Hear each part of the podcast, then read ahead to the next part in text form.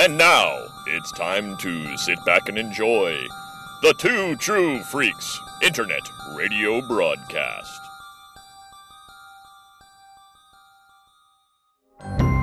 As long as they keep making animated Star Wars, Hope Monax and Chris Honeywell will be on the case. Welcome to J-Guys and Jedi, a project that began with Clone Wars and now may never end. Hi everyone, welcome to a brand new episode of J-Guys and Jedi, a weekly podcast covering every episode of The Mandalorian. It's here! We have wrapped up season one, and it's time to look back on what we loved, hated, and also it's time for the Grogu-lution. How you doing, Chris? Good. You having a good week? Yeah, so far so good. That's good. Do anything fun? I'm way better than no. I was last week. If you can't tell, like I was dead. Chris, no, afterwards. Not anything like out of the usual fun. I watched uh, the new, the the latest remake of or reboot sequel to Texas Chainsaw Massacre. I heard it. Well, as okay, let me preface this by as someone who doesn't watch horror movies, I heard it was fine. Uh, I enjoyed it. It it it like I was hearing I was hearing fine. I loved it. Or I hated it, and and and the way people were well, doing isn't that it, movies in general? Yeah, but it was it was more polarized than that, and the fi- the the fine the it was fine is a whole other. They were they're all kind of extreme in a way, because saying a movie like the Texas Chainsaw Massacre is fine is not a is not a glowing review of it at all. So, it, but it sounded and and when I watched it, it's it's. There's parts of it that are really stupid, but there's parts of it that are it's it's well shot and it's well put together and it's well thought out insofar as they know what kind of movie it is, and like it has quote unquote social commentary in it, but it's literally just playing the worst aspects of the red state, blue state, you know, and Confederate flags. It's set in Texas, and you know. And rednecks and city, city, you know, a diverse set of city folks coming in to buy, you know, to gentrify and and all that, and it and it sort of it plays them all as horrible and and but also plays a bunch of them as all as sympathetic too. But it, it's just it's exploitation. It's just exploiting the tension between those two things that are going on in society now. In a horror movie to make things uncomfortable and to like put, put push people's buttons. It's it's a button pusher and it pushes buttons, but it's not overtly. It's not like we're political, you know. It's just sort of there, and uh, and I like that. I think I that's what those movies are supposed to do. They're supposed to be sort of trashy about it, like the Purge movies. I th- you know. And I mean, mostly, mostly it's about, it's supposed to be about a leather, leather faced, um, chainsaw wielding maniac killing people. And that is what it delivers on that. It, it delivers on that. So huh. I, I had fun watching it. So it was, it was better than fine. I liked it. I liked it. I had a good week. It's not Are a we... classic. Oh, I'm sorry. sorry. Oh no. I, I mean, yeah, that's, that's about all that happened to me. I'm glad. Glad to hear you're not uh, you're not puking. Actually, the fun thing was um, I reclaimed my my burrito state because it is we are currently recording on two twenty-two twenty twenty-two, so it's Taco Tuesday. Did you eat a Defiant burrito today, or did you I did I today? did? Even though it's Taco Tuesday, I ate a burrito and it was delicious, and I I reclaimed my burrito-ness. Um, I also a taco's did... just a burrito giving itself a hug. That I mean, I honestly stuffed mine with so much stuff, I couldn't fully wrap it, so it might as well have just been an oversized stuffed taco. Uh-huh. And then I, I've done some, like, work for the waffles this week, um, because uh, the week that we're recording, it is Aromantic o- uh, Spectrum Awareness Week. So I wrote this blog about Vernestra Rowe, who is a Jedi in the High Republic, who I believe is the first Aromantic uh, character in all of Star Wars. I know she is in the High Republic, but I think she's the first Aromantic character in all of Star Wars, so that was nice. Now, does Aromantic mean they're just not interested in romance? So, okay, actually... So is she just the first openly aromantic? Because there's a lot of aromantic people in Star Wars. All right, so I actually have... Or, or at least apparently, or po- possibly, or potentially. So here we go. Asexuality, because I'm asexual, um, is an orientation defined by lack of sexual attraction. Aromanticism is an orientation characterized by a lack of romantic attraction. A- asexuality and aromanticism are both orientations characterized by a lack of attraction, but they fall on different spectrums of att- attraction, and sometimes they cross over, but they don't always cross over. So... Um, and that's really the difference. And like, it, it, it's really nuanced. Like some people, like I'm asexual, but I'm interested in romance. Some people are aromantic, but they're interested in sex, right, um, but right. not romance. So, but that's yeah, what. So I'm, I'm saying there'd probably be, there'd probably be a bunch of people like maybe who just didn't identify as such in Star Wars, but who were like that, you know, yeah. especially in that spectrum. Yeah, and it was also uh, Zelda's, The Legend of Zelda, which is like after like. Han Solo was like that till he met Princess Leia. But like uh, after Star Wars and Pokemon, Zelda is like one of my next favorite franchises. And like this week was Zelda's birthday, so I wrote a piece about like looking back on Zelda as a whole and why it's classic. And then Sunday coming up is International Pokemon Day, so I'm gonna be writing like a Pokemon article this week too. So it's been a really fun writing week for Hope, and of course you can always see all that at the Geeky Waffle. So it's been busy. I've been. Keep them busy, you know, as we do. Tomorrow's Pokemon Day at work. Wednesday's Pokemon Day at work. There's two, two, two people who, for some reason, on Wednesdays, are both. You'll you'll see their phone just sitting there, on the on the Pokemon screen all through work. Ah, and they're playing. Oh. Uh, all through my, the shift. My people, my other people. It's funny. I've noticed everybody. I, I when when I noticed my one coworker and his whole family were all playing. Like sometimes I'll I'll be the Reaper for my roommate. She would drive her car around, and I'd grab stuff, grab Pokemon, and grab you know stuff from the Pokestops as we went by. But like I'm watching everybody like do a little fancy twirl before they launch their the, their ball and oh, stuff. Yeah, and I'm like, do you get more points for that? And they're like, yeah, sometimes. And I'm like, oh, I did not know that. I you just do, go, bleh. You do get more points for that. Um, and I've seen varying things, but I, I've read before that it also ups your chances of catching a Pokemon too, if they're more difficult. But I've seen that vary, and I don't know if that's still true. Um, but yeah, I, I am sad though, because of all my three franchises, I have the most Star Wars and Pokemon stuff, but I don't have a lot of Zelda stuff. Like, and it makes me sad. I need more Zelda stuff. Mm-hmm. My goal is to one day get like a little Goddess Hylia statue and to put it in my garden. To have a little gar- Goddess Hylia out there just hanging out in my garden. That's what I want. Like the big one too. Like not even like a little one. Like I want the big one. It's probably like two thousand dollars or something on Etsy. I've seen yeah, them. That cool. stuff is you. You, you got to learn how to just like cast it, you know. I know. Backyard. I know, but then I have to get stuff to cast it with, and that's yeah, that's I the fun well of it. That's it. the fun of it. But I might as well just buy it if I'm just gonna make one. Well, yeah, but once you learn to do it, you can make a dozen of them and sell them for a thousand dollars on Etsy. It's true.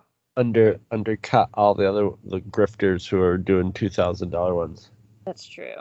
I'm sad and poor. Someone, someone go hit my Kofi. Anyway, Mando. I guess I should explain this because in case we have new listeners. So if this is your first time doing a season recap with us, welcome. Hi. We're happy you're here.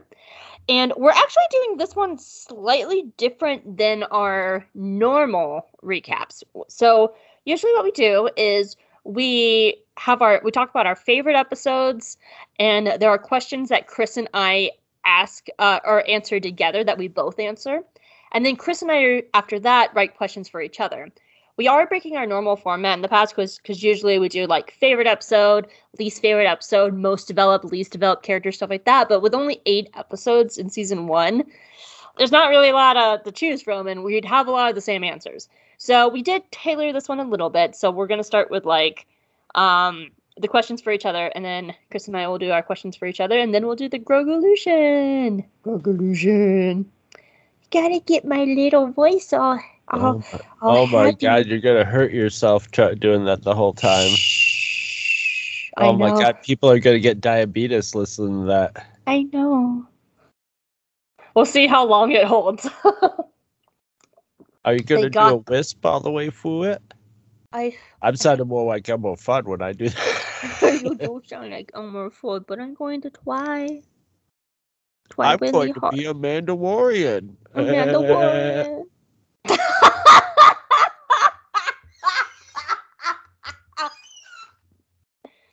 I thought I told a leppy. Put it in the bounty count. It's Stormtrooper season. Oh. All right, so instead of like choosing our top five episodes, we decided to rank ours. So do you want to do from like least favorite to favorite?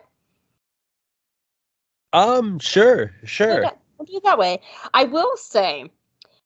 I, well, you was... know what, you, you, you know what I was thinking? We should probably, if we're going to do that, we should probably um, um, do that with, uh, like, with, we'll, we'll, like, we'll do your list. We'll just do your list, and then, like, when, when, what, like, if we're, you know, whichever episode you start with for, you know, the, the lowest one, I'll say, oh, well, that one's number, you know, X in mine. And then I'll do it that way? Okay. And then I'll give my reasoning, and then we can just sort of work both both way through through both of them. All right. Because that, that makes sense. That yeah, seems to be like a, it'll make sense to people. It's funny because, like, we're kind of swapped on all of ours, too. Oh, it, interesting. I, yeah, I've been sort of just fit, like, like not focusing on my screen so I could, I can... Uh, I can be surprised, I guess. So, actually, though, speaking of surprises, what was really interesting was when I was doing this list this time, I realized that a lot of my feelings have changed. Like, my bottom four used to be, like, in my top five and vice versa. And I think it's because, like, having time to, like, sit on this and also having context of Season two and Book of Boba Fett, it really changed a lot of how I viewed these episodes this time around. Um, and it really, and I just want to say, there's no bad episode this season. So when I have, like, number eight at the bottom of my list, there's, that doesn't mean that it's bad, because I don't think I scored lower than, like, I think a seven point five. Yeah, I think, I think my lowest was a seven. Yeah, like, so, like, the, every episode was good. Um, but I, I just found that really interesting that, like, what used to be the bottom of my list is, like, now, like, my top four. And the ones that used to be my top four are now my bottom four. So well, there's as as as people may or may not, if you made it to the this, we've mentioned it before. You know, this is our second viewing of it, and this is my also, fifth to sixth viewing yeah, of it. this is this is a, yeah, this is we've seen this though we've seen this with the context of seeing it before, and also seeing season two. And, and also seeing season one of Bo- Book of Boba Fett, and also seeing I whatever did. crossovers in, you know, story-wise or thematically are, in The Bad Batch. So are they doing a Book of Boba Fett season two? I think so. Oh, I was but they're doing was... the Dune thing with it, where they're like, "Well, we wanted to see how the, the last episode did, or what, whatever." But if they're like, I, I think if they're doing a season two. They already have a plan for it, unless they have a plan, like several plans, unless they have a plan of like, well, we won't do season two, but we'll bake the story into Mandalorian. And you know, okay, I'm gonna, I'm just gonna get my like air this off my chest right now before we get into this. Instead of making them like hype-filled different shows, especially because we know that the Ahsoka show is gonna tie into it, and that all of these are building up to be like a crossover event. I just wish they would handle this like Game of Thrones. Or it's all just one big fucking story, because it is one big fucking story. And you like, mean just put the Star... St- yeah, and then they could just put Star Wars, uh, Star Wars, Mandalorian, and then they could just run it however the story... They could put, yeah. a, like, the Mandalorian heading on it when it's more... Because you would have, but, like, seasons of, like, like Game of Thrones where they'd be, like, off with, like, uh, like ab- above the wall, and you'd have, like, most of the season, like, with Jon Snow above the wall, and you would barely check in with, like, with the Lannisters. And, like, Why, instead of making these, because like because that was a huge gripe of Boba Fett. I loved the two Mando episodes, but they just didn't feel like they fit in a Boba Fett show. And so if they just ran the whole thing of just like, here's four episodes of Boba while Din's off fucking yeah. around. I'm already doing bring... that in my head, though. You know what I mean? And, and, and you know, that's I've seen that probably brought up. Like, instead of thinking about them, like, we need to stop thinking about them as separate shows and just think of them as one big story. But oh. I would then why market them that way? Well, like, why well, not just? Well, I also think. Five years in the, when we look at them with five years behind them, it might it might look differently too. And I, I I'm thinking maybe this, Boba Fett might this, like next weekend. Maybe Book of Bo- Book of Boba Fett is their show that they're going to design to be the one that they, they they. I think I have a feeling. You know, Boba Fett's going to end up. You know, my theory is he's going to end up with the Darksaber and be leading the Mandalorians, and that's why he's sort of like. You know, to that's why he's sort of kind of ill suited to be a crime lord, and and, and they'll, they'll they'll use his show and his story to be the connective, like like physically connective tissue. You know, like with all with new shows showing up in his show. You know, like new storylines branching out of his show, and stuff, and also sort of thematically with his rise. To, you know, from the Sarlacc pit to the to the top of the Mandalorians. I just had know? this like really funny image of Din just being like, "All right, Boba, I'm gonna knock out one of your teeth," and Boba's like, "What?" And he like Din knocks out one of his teeth, and then Boba wakes up the next day, and there's like the Darksabers under his pillow. It's like, "Happy Tooth Day, love the Tooth Fairy."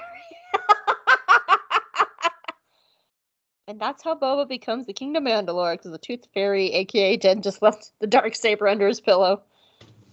Under Did his back. Did you see that creepy, creepy meme that's going around?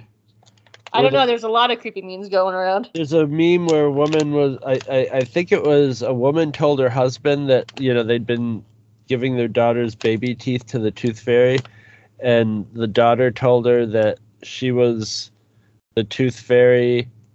In her past, she was her mom's tooth fairy in the past life, and that she that she got she all her baby teeth are her mom's old baby teeth. Wait, the daughter said this to the mom? Yeah, she said in my past life I was the tooth fairy and I got all your baby teeth and now I have them in my mouth. Oh, but also that kid's going to grow up to be a great writer. Yeah, that's some that's some great stuff there, right there. That is. That's it's true. That is. I mean, I love Rise of the Guardians, but that it's... is way better. Anyway, so we're going off my list, right? Yeah, let's go off your list. All right. So my lowest rank episode, and again, it's a great episode, is The Reckoning, whiwhich was episode seven. And the reason it's last is everything is great in it, but there's it's all set up for the finale. Like, there's nothing that's, like, really just, like, ooh, wow, because it's just an episode of setup.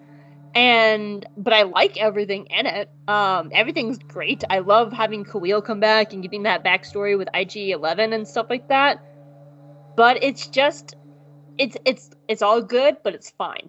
You know, because it kind of needs episode eight for it to be really good, right, you know? Right, right, right. Um, that was my least favorite of the season, um, I, even though I still loved it. it, it, it came um, fourth from the bottom for me, so it's it's just it's just sort of in the middle, to you know, in that middle area, and it's it's because it's it's a good episode. It's got some really good stuff in it, but it's yeah. a, it's a setup episode. It's it's all just setting the pins up for it, and. Yep.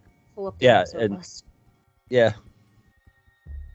So it's it's number five for me. Yeah, but it's all great. I liked everything. Um, sorry, Hope is taking a second to pull up the episode list so I can, because they're out of, so I know what numbers are what. There we go. Um, my number seven was actually episode eight, which was Redemption, which was the finale. Um. It's a great finale. It's probably one of the most solid, stellar finales we've had since, I would argue... Um, I don't count The Siege of Mandalore because that's a movie. Um, I would argue it's been probably one of the most solid finales that we've had since either um, the Ahsoka Maul Vader finale of Rebels, or even the finale of Resistance, but I would say it, it's it's more solid than that. Like, it's great. It's satisfying. It sets up the story for season two. We get a lot of, like, closed, tied-up ends where the Armorisons den off with Baby Yoda. They're a family now. It so, has yeah. the advantage of being a short season. So yeah. it can be real clean and self-contained. And the the the because the... this show becomes a messy bitch in season two. yeah, yeah, it gets messy from there on. But like that, oh, this opening thing is it's not completely self-contained, and it does lead into the future, and it introduces a villain at the end. But if this if this was the only season of it, it would it would still be fine on its own, you know. And uh, yeah, absolutely, yeah. it's self-contained. So. Um, yeah, my, yeah, mine is directly opposite yours in the mirror. I know. Mine, it's number two for me. I love this episode. Yeah, there's just uh, it's just it's just everything, the the, the tone, the t- you know the the the the pacing of it, the the scene of of uh, I G eleven storming the the town. Yeah. And so uh, good. And then, jumping off his speeder bike, letting it crash into the wall, and just like blasting all the stormtroopers while carrying Baby Yoda is just—it's perfect. It's—it's it's amazing, and uh, uh, yeah, I uh, yeah. Um, my next one was was so my number six was the first episode, The Mandalorian. And it is a solid opening episode. Like, it sets up the world, the characters. It has the gotcha ending of revealing Baby Yoda, of just being like, holy shit, it's a Baby Yoda. Yeah. Um, and like, like literally Star Wars changed in that moment. And it was, it's, it's such a good opening. It sets up the world and the Bounty Hunters Guild and what's it. it and I, I think the reason this landed so low, much lower this time around is because I have answers now, because what, what made this so gripping is when we meet the armorer and they're talking about how Mandalore's destroyed, we had no context, and we're like, oh my god, what happened to Mandalore? Where's Bo-Katan? Was this where's last the... week? Yeah. What, yeah, you know, like, was it, where's was Sabine's twenty family? Years ago? Was it last week? Yep. I, and there was actually a moment where I remember watching this for the first time, and I actually went, where's Sabine? Like, where is she? Because I was scared. I was like, if Mandalore's gone, like, where's Sabine? Um, and so, like, I think this episode just doesn't hit us hard this time around because we have all those answers. We know Bo-Katan's safe. We know that, like, Den's in a cult. So it did change the context of the episode. But it doesn't change the fact that this is a really good episode. Yeah. Um, so I think that's why it's it's so much lower for me um, than it was the first time around. And, yeah. Um, where was that one for you? Wow, it's also the mirror. it's number It's number three for me. And for all the same, for all the same reasons, really, that you were saying you liked it, it's just, I mean, like, I have to say, I was, it wasn't that I wasn't looking forward to The Mandalorian. I was just, like, kind of indifferent to it and just, like, not getting my expectations up. Although I did know it was a Filoni joint, it's just like, well, we'll see. Well, you know. We'll see. And it, it, I had no idea it was good. Like, and I was watching it and I was going, this is really, this is really solid. And like, it hits a tone, you know, that it keeps through the whole episode, and it's the perfect tone. So it's just, it's just sort of vibing on that. And, you know, some of the special effects are a little bit, you know, in their early stages, but still. And then all of a sudden there's Werner Herzog. And then all of a sudden... Dirty Stormtroopers. Dirty Stormtroopers. And that, and that ending, which, you know, immediately made me go like, oh my God. Because because I'd, I'd already picked up on the vibe. Then you throw in Baby Yoda, which... You gotta admit, it's a mind blower. It's, it is a mind blower. It, honestly, well, no, like when that. was the last time since, you know, for you and me, maybe The Last Jedi, that like you had a just a like bam moment of. And this was a different kind though, because this was the kind where you see it and, you, and the implications of like, oh my God, you know, to, how to, come nobody's thought of that before? A to, to quote Mabel Pines from Gravity Falls. Everything is different now. it's like everything fell into place as far as like, oh my God, what is that? What are the implications? On top of it, I'm going, I'm I'm instantly making the the Lone Wolf and Cub connections in my head, and I love Lone Wolf and Cub, and I'm going, wait, that meshes perfectly with the way that they're doing this right now. Oh my God! And then on top of it, it's it, like this was at the time where like COVID was just starting, and nobody was really buying Disney toys, and nobody was really interested in Star Wars toys. And then, uh, like, everybody everybody instantly knew the implication of, like, well, Disney's got their marketing. And but at the same time, even if Baby Yoda is one hundred thousand million percent a cynical, calculated marketing ploy just to make toys, it still works. You know, he still works. The only reason I don't think that is true, because if he was a cynical, clinical, like, marketing move to make toys, they would have had them ready for Christmas. Yeah, yeah, yeah, yeah. Because Disney, we, we I talked about that on the first episode. Disney fought Jon Favreau. They're like, no, like, you're gonna like kill us. And Jon was like, trust me, like, we need this for the story. Um, you know, now that we're talking about it, maybe I should have switched my five and my six, because I'm starting to think I kind of like this episode better than my number five. Well, we just do it. Well, yeah, we still got to go to number five anyway, so we'll, we'll just we'll just switch tied. it. We'll just switch it. We'll just switch it in your mind. Well, we'll it doesn't. Just, they're they're tied. Five and six are tied okay, for me. Okay. Like um. So my number five is The Sin. Um. And I started thinking about like why these bottom four, which are usually considered the best of the series, why these are my bottom four, and I think it's because the top four have things that I personally like in Star Wars. And they're all personal preference episodes. And because The Sin is great. You know, it's it's the Act One finale.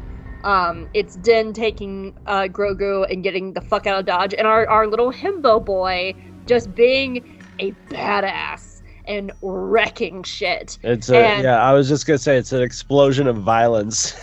And there's also some, like, great little moments, too. The likes too. of which we've never seen in Star Wars, really. Yeah, live-action flying Mandos. Live-action flying Mandos. Awesome.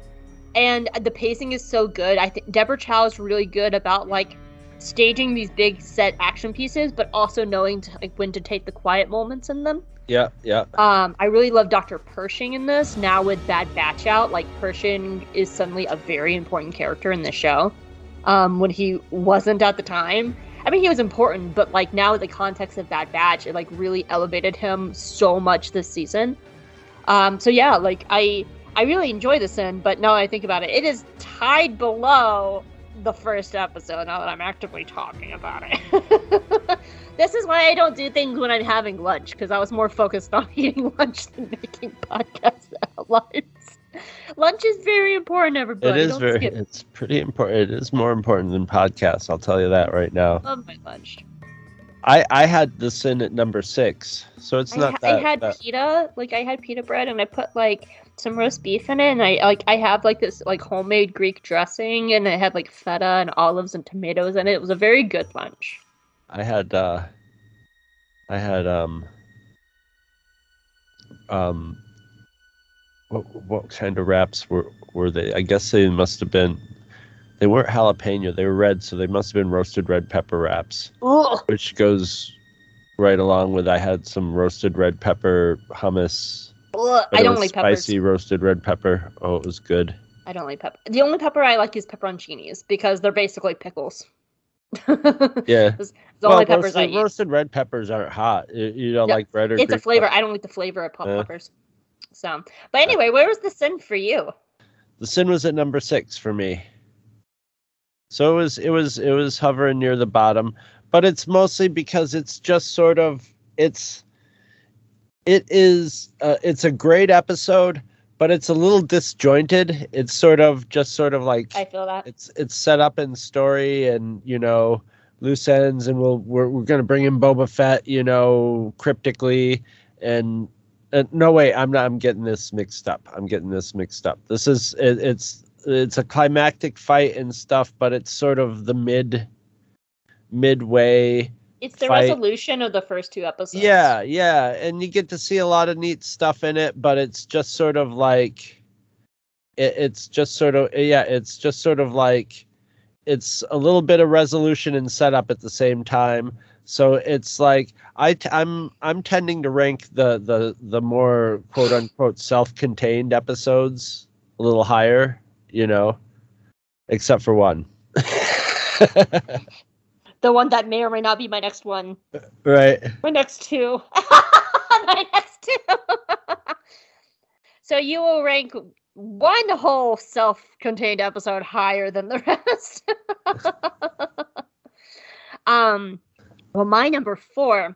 And now we're getting to my top four, which is where I realized that these are all, like, specifically Hope episodes that have things in them that Hope loves. And my number four is The Gunslinger. And I will be the first to say it's probably the weakest written of the of the show. It's it's the weakest written. Yes, this this down. Is the one that's really disjointed. Um, but the reason I like this is it's it, pretty much a live action episode of a Clone Wars episode, it, or a Rebels episode, or a Resistance episode. It is animation comes to life. Peli and what's that? Uh, Toro. Peli and Toro are straight up animation characters. Yep. And like they they function like animation characters. They're very over the top, and I love Peli Motto. Peli Motto has become like one of my favorite Star Wars characters. I love this woman so much. I love her to death. And this is her first episode. And I think she's great. Um, and it also gave us Fennec Shand and bless Ming-Na Wen for fighting for her role, because now we have uh, Fennec in Bad Batch, and we have Fennec in Book of Boba Fett, and she's still here. Um, and I love her, and I can't wait to do more with her. I hope we get a Book of Fennec Shand soon. That'd be great. Um, but I, I really like The Gunslinger because it's exactly everything I love about animation in an episode.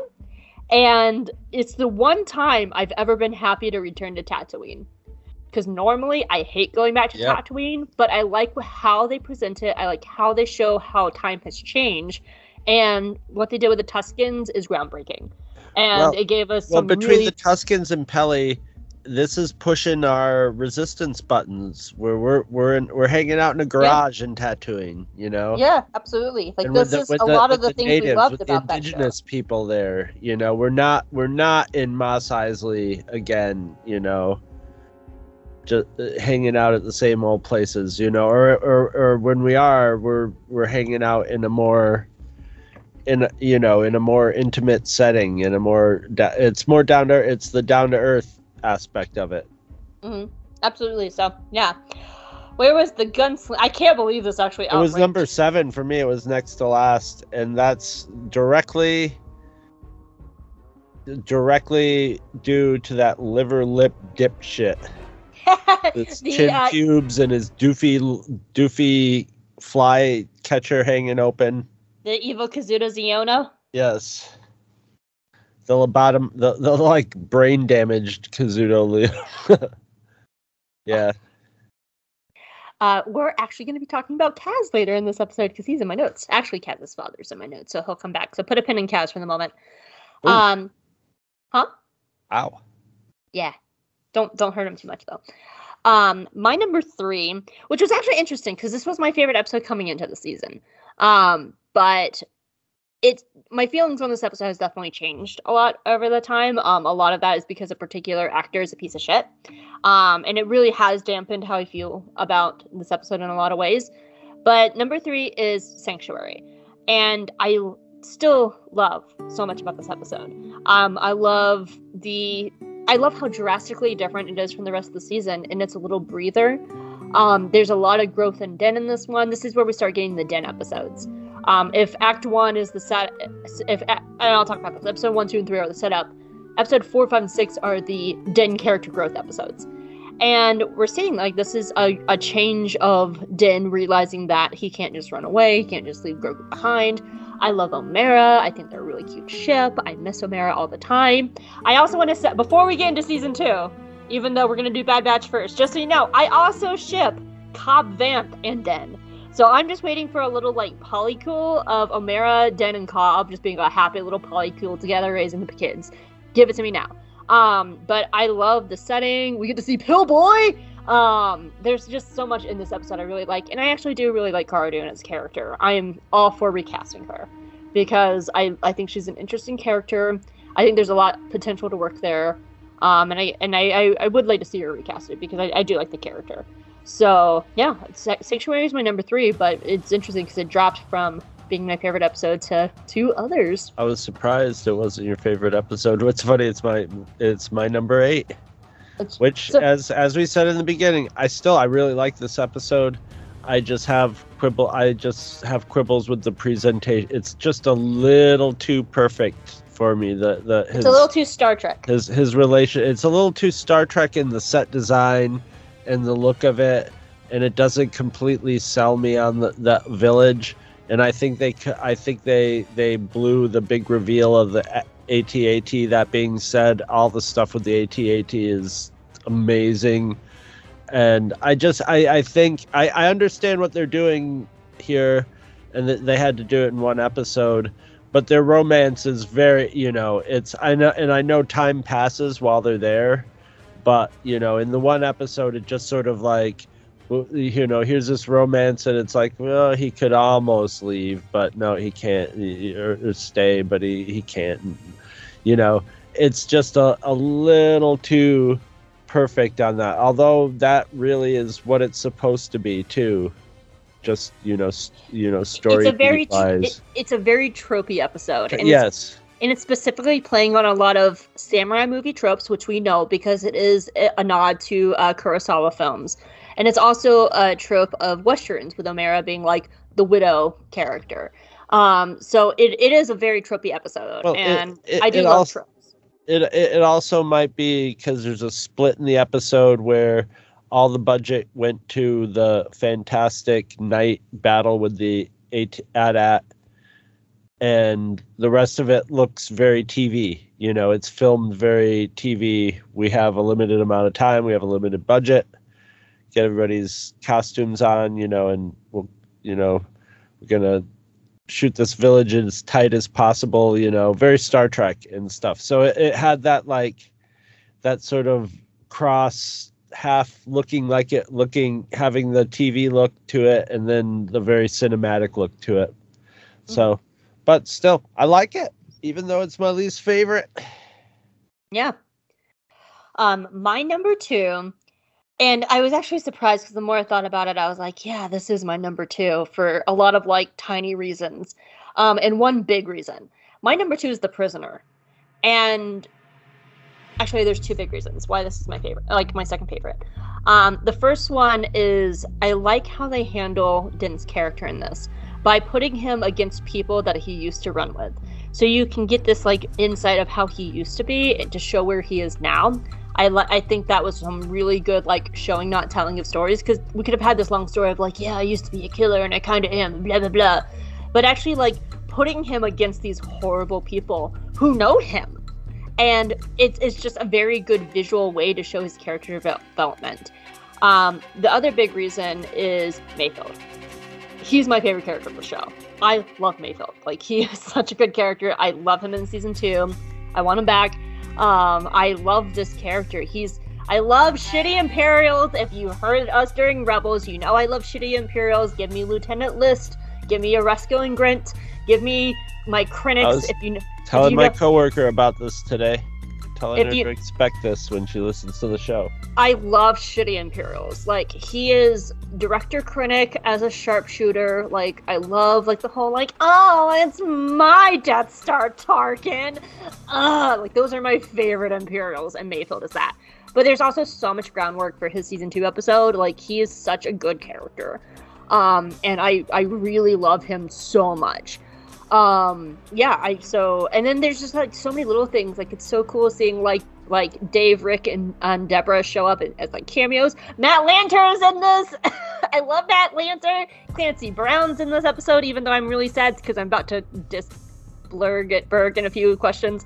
Um, but, like, Clancy Brown's in this episode, who is a Clone Wars Rebels alum. So, like, there's so many just, like, little things I love in this, and the hallway fight scene is amazing. Yeah, Wait. This one, it's funny. I think actually number score wise, I think I rated this one higher than you. But mine's my second. Oh, oh, look, like, like when we actually did. When when we actually had a one to ten score, I think I was like a nine or a nine point five for this, and you were like eight point. I think I was just like point five ahead. I think you're right. And uh, but the my top three are just so I I love them so much. This one is though my favorite of. While this this also like the top three is sort of it, it's even more so just self-contained. It also is very, it's also the a big break from the way, the look and feel of all the other shows around it. It's a little more like T V action series feel to it, but it works. Ri- the the music is a little more like, you know, different, different, you know, guitar sort of thing, like sort of like some of the stuff they experimented oh, with. I, lo- I still love Shion's theme. Shion's it, theme is still it, so good. It it all works really well, and and it, it ends up it en- it ended up the second time around. I, I liked it a lot more than the first first time, but uh, yeah, it's actually one of my favorite episodes. But still, the the my top three like are just I really really really like. They're just sort of like these like. These like perfect shining jewels that like came out of Star Wars. So, because you didn't say it, uh, prisoner, he has prisoner at number four. At four, yes. Um, and then my final one is the one where we both share both of our favorite episodes of the season, being Suga, Suga, yeah. Suga, Suga, Suga. Perfection, perfection. We have the child, and you're right. Like to me, like this is the most underrated episode of the season. I don't see people talking about this episode enough. And it is, to me, one of the most important episodes. Um, it's visually amazing. There's no di- Didn't I clock it? Like, no dialogue for, like, the first nine minutes? It was, like, eleven minutes. Yeah. Something like, like that. Yeah. It's amazing. Um, Kuiil is so good. We get, like, time with the Jawas. Um, like, and the Mudhorn is so thematic to Din and his journey and what's happening to him. Um, it is... Well, It well, like a- the Sand People, this is the first time, like, people, we, we see people can deal with Jawas. They they are junk dealers, so everybody know like goes in, but everybody hates Jawas. Like, yeah, even Din, Din hates Jawas because they were wrecking his ship.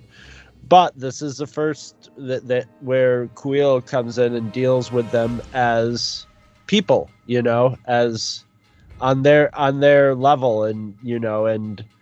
you know, like gets Din to understand their, you know, the way they do things. And then it goes, goes a lot smoother after that, you know, and yeah. that, and, and Jawas have just been, Jawas have just been there to be like little annoying pest, pest guys and to yell Houdini every once in a while.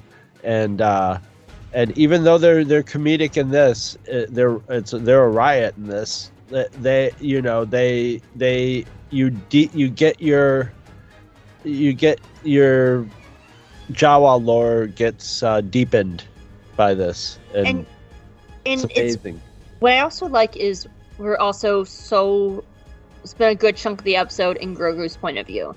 Like there's so many scenes that are filmed from us looking out of his crib with him. So it's building the bond of Grogu and Din. Like this is the groundwork for not only the rest of this show, but also Book of Boba Fett season two. Like, this is such an important episode to the rest of the show. And thematically, it sets up the rest of the show as well, because Din is the Mudhorn. Like, like there's a reason that's his signet. And he is also protecting his own young um, for the rest of the show, pretty much. Like, this, there's so much in this episode. It's visually beautiful. It's gorgeous. Just the little things, like at the very in the opening where they're down in the canyon and Den's looking around and you see the Trandoshan like jump up, up above him reflected in his helmet. Just the little details like that are so pretty. It's well, such a good and I and like my my, my Suga. I love. I want to eat the egg. And uh, also there there's also this is like really kind of like the first appearance. I know there was, you know, we had Ahsoka and Maul and stuff in the in the Siege of Mandal- Mandalore and and uh, season seven, but for the most part, like you know, uh, Resistance and the Bad Batch isn't gonna have much Jedi action in it, and the Mandalorian's set in a very prosaic, you know, bounty hunter world, and it was it was good to see the Force, you know, all mm-hmm. of a sudden the Force there, and it was it was really fun because here's the Force. You know, this would have been like in Resistance where nobody was using the Force, and all of a sudden there would be a Force user there, and everybody's like, whoa, what the hell is going on here? You, think, you Mudhorn, you know, so it, it's, yeah, it, it, and it's just beautiful storytelling. It came right out of episode one, which made me go, like, I was on the internet going like, it's gonna be Lone Wolf and Cub, and then the next episode was Lone Wolf and Cub, and I was just like, oh, oh God, this is everything I've ever wanted, everything. Yeah, and, uh, it was it was amazing. Yes. Yeah, it's yeah. Number I, one. I I I. constantly think that this is probably the most underrated episode of any of the live action Not shows. By me. Yeah, like it really is.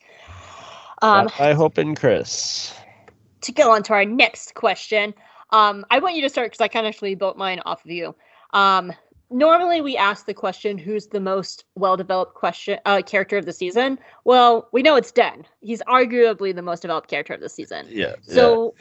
What are our thoughts on his development as the protagonist over season one? And I want you to start because I actually built my uh, answer off of you. Well, like his development, and he's he, he he definitely is the most developed character in, in season one. Almost everybody else is just a plot character or like a, a Grogu's a mystery. And so he's got the, he's obviously got the arc. He's, the show's named after him, unless it's named after Grogu. Uh, Ooh, Chris, you just blew my mind. Oh, thank you. Oh. I just thought of that. Oh my God.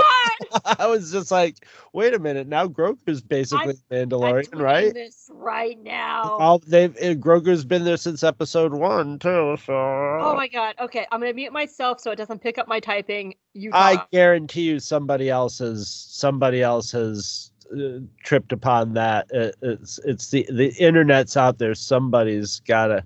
But anyway, but that being said, Din's the one who gets the, the, the character development. But I would argue it's not completely real character development. It's just the seeds of his of his development because he's for he's brought into it kicking and screaming.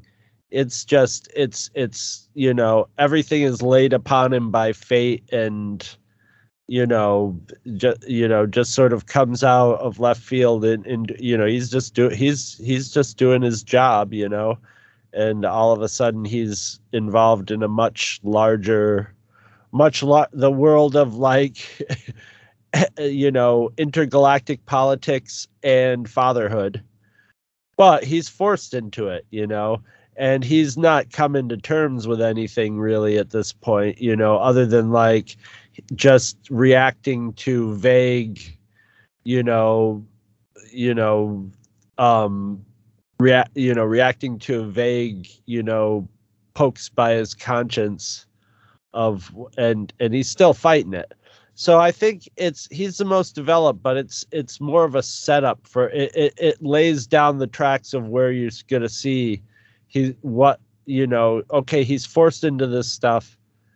Now we've got to see him understand it, you know, and uh, what it means, and to, you know, to truly be like, you know, the implications of I have a foundling, you know, I have a child, you know, and that is, you know, I mean, he's a himbo. It's gonna take a while for that to sink in and to be.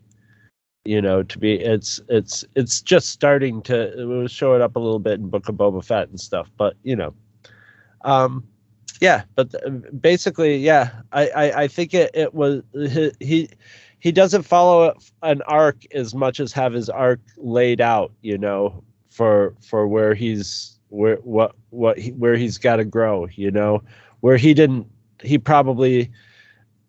I don't know. I don't think he, he didn't think he had to grow, but I don't think he knew, you know, had any direction as to anything but whatever the guild, you know, finding Beskar for the, you know, you know, getting money to get Beskar for the guild for his, for, you know, using the guild to get best money to get Beskar for his cult. And now he's got like all these other things to think about. That's it. It is now tweeted. You literally fucking blew my mind with that. And, but, yeah, it could, it's one of those titles. I guess it could work for both of them, right? Yeah, like you, you, you. Uh, you maybe maybe Grogu will wield the, the Darksaber and lead the Mandalorians. Well, that's I've seen that theory floating around that if Grogu chooses to be a Mandalorian but wields the Darksaber, he could actually be the one to finally unite the Jedi and the, the Mandos. I, I have seen that float around yeah. too. Yeah. Um, well, if they had a Sith lead, lead them, you know, it would it would rhyme to have a Jedi lead them. Yeah. So when did the Sith lead? Oh yeah, Maul. I was like, when did the Sith lead? Targazlo wasn't it? Wasn't a Sith? But no, no, Maul. Um, yes, everything you just said. Um, because when I saw your answer, I was like, yeah, that's pretty much how I feel too. Because I started, you know, like I don't think we over the course of this season. We see like little peaks of like I think the real Din coming out because he's like kind of like so stuck in this, but I think there's like little peaks of like the real Din. Like at the end of the prisoner episode, like he jokes with Grogu, like I told you that was a bad idea. Like there's like little things that come out, and like we see his honor that like when he's with Kuiil and stuff. But I don't think we start seeing the real Din, and so his worldview starts growing. Like when he meets Bo-Katan and Boba Fett, and he starts meeting other Mandos, and he realize his worldview starts growing. I think that's when we start seeing the real Din. And the moment that I, I finally went, "This is Din Djarin right here," was actually in the Book of Boba Fett when when Grogu came back to him, and like Peli was like, "Here's your son," and like Din immediately just like, "Hey, buddy! Oh my God, you're here!" Oh, like I think that was like when we really saw the real Din for the first time, because up to that point, like he had fallen back on his ways because he went back to like working for the like his his um, Mando group, and he went back to bounty hunting. He was just going back through the motions, um, and then when Grogu came back, and now he has this new ship. I think we're finally seeing who Din Djarin is. Um, so, yeah, like everything you said, and I, I think, yeah, we're starting to see it. Uh, my the next question is, why do you think Grogu is so important to the story? Oh, you want me to go first? I'm, I'm good either way. Our answers are different. Um, he he gives the story a heart, you know. Um, he's a, he's a mystery, you know. He's a complete, like... He he, uh, just seeing him puts any Star Wars fan's brain to, you know, to gears to grinding, and uh, you know, there's implication, there's Jedi implications, and uh, you know, at, at this point, before we even know Luke Skywalker is going to get involved, and there's links to Palpatine and his clone experiments and all that. So it's got so he's juicy. He's just he's just uh, he's just a big juicy baby.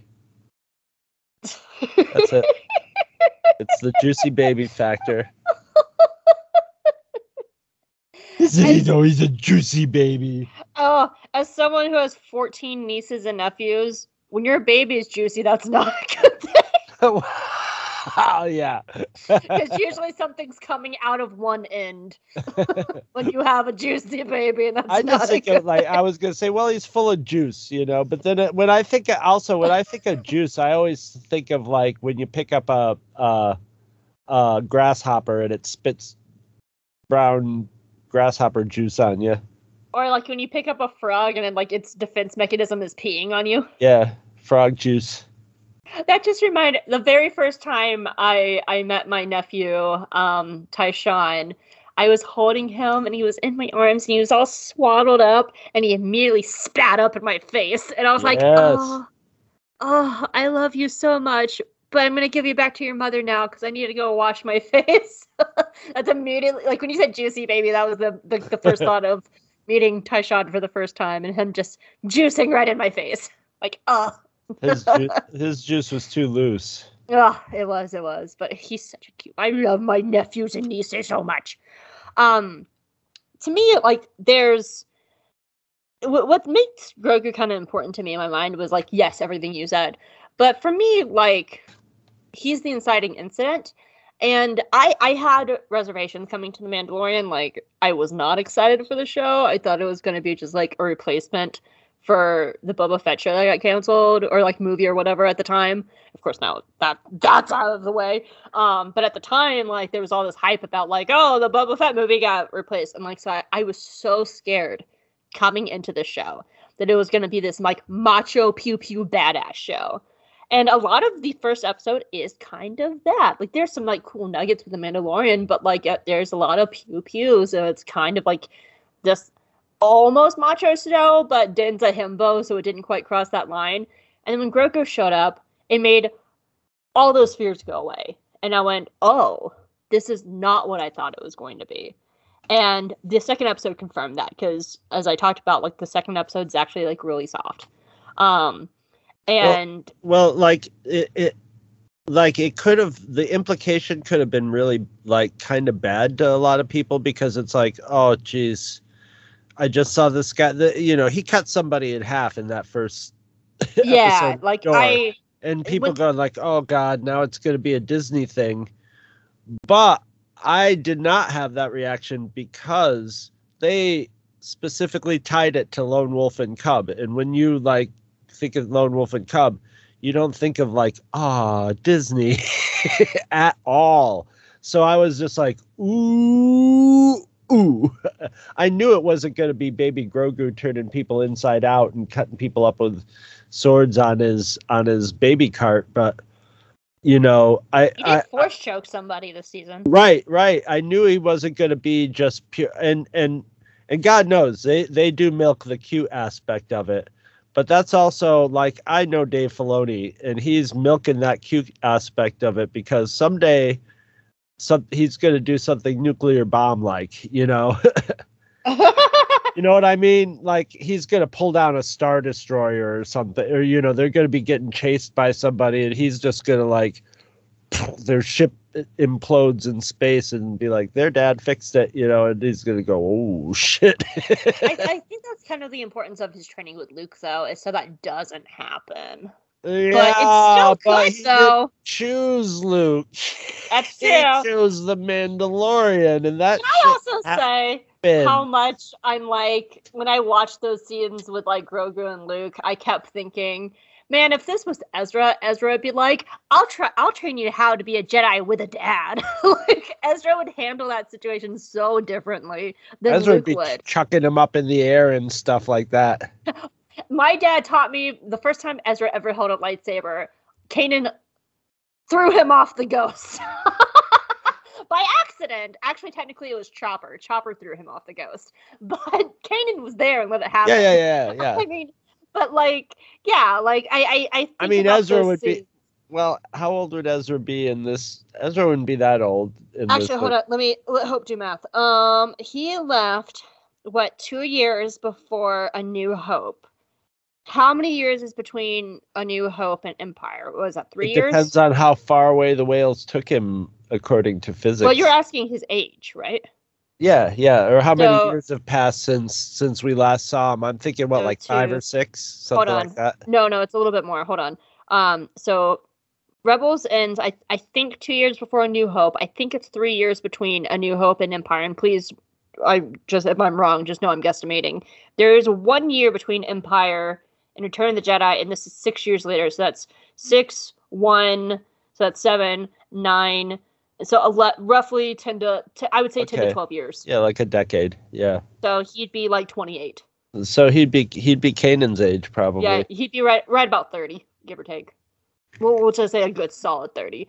Yeah. But uh, actually, he's whatever. He's he's two days older than Luke. Oh, no, that's Luke right. And, sorry, sorry, sorry. Luke and Leia are two days older than Ezra. No, wait, other way. No, Ezra's two days older. They're within two days, so they would be the same age as Luke. He would be yeah, the he's the same age. So, but, like, it's just so interesting about how, like, because we talked about that all throughout Rebels. He would be theoretically more experienced than Luke.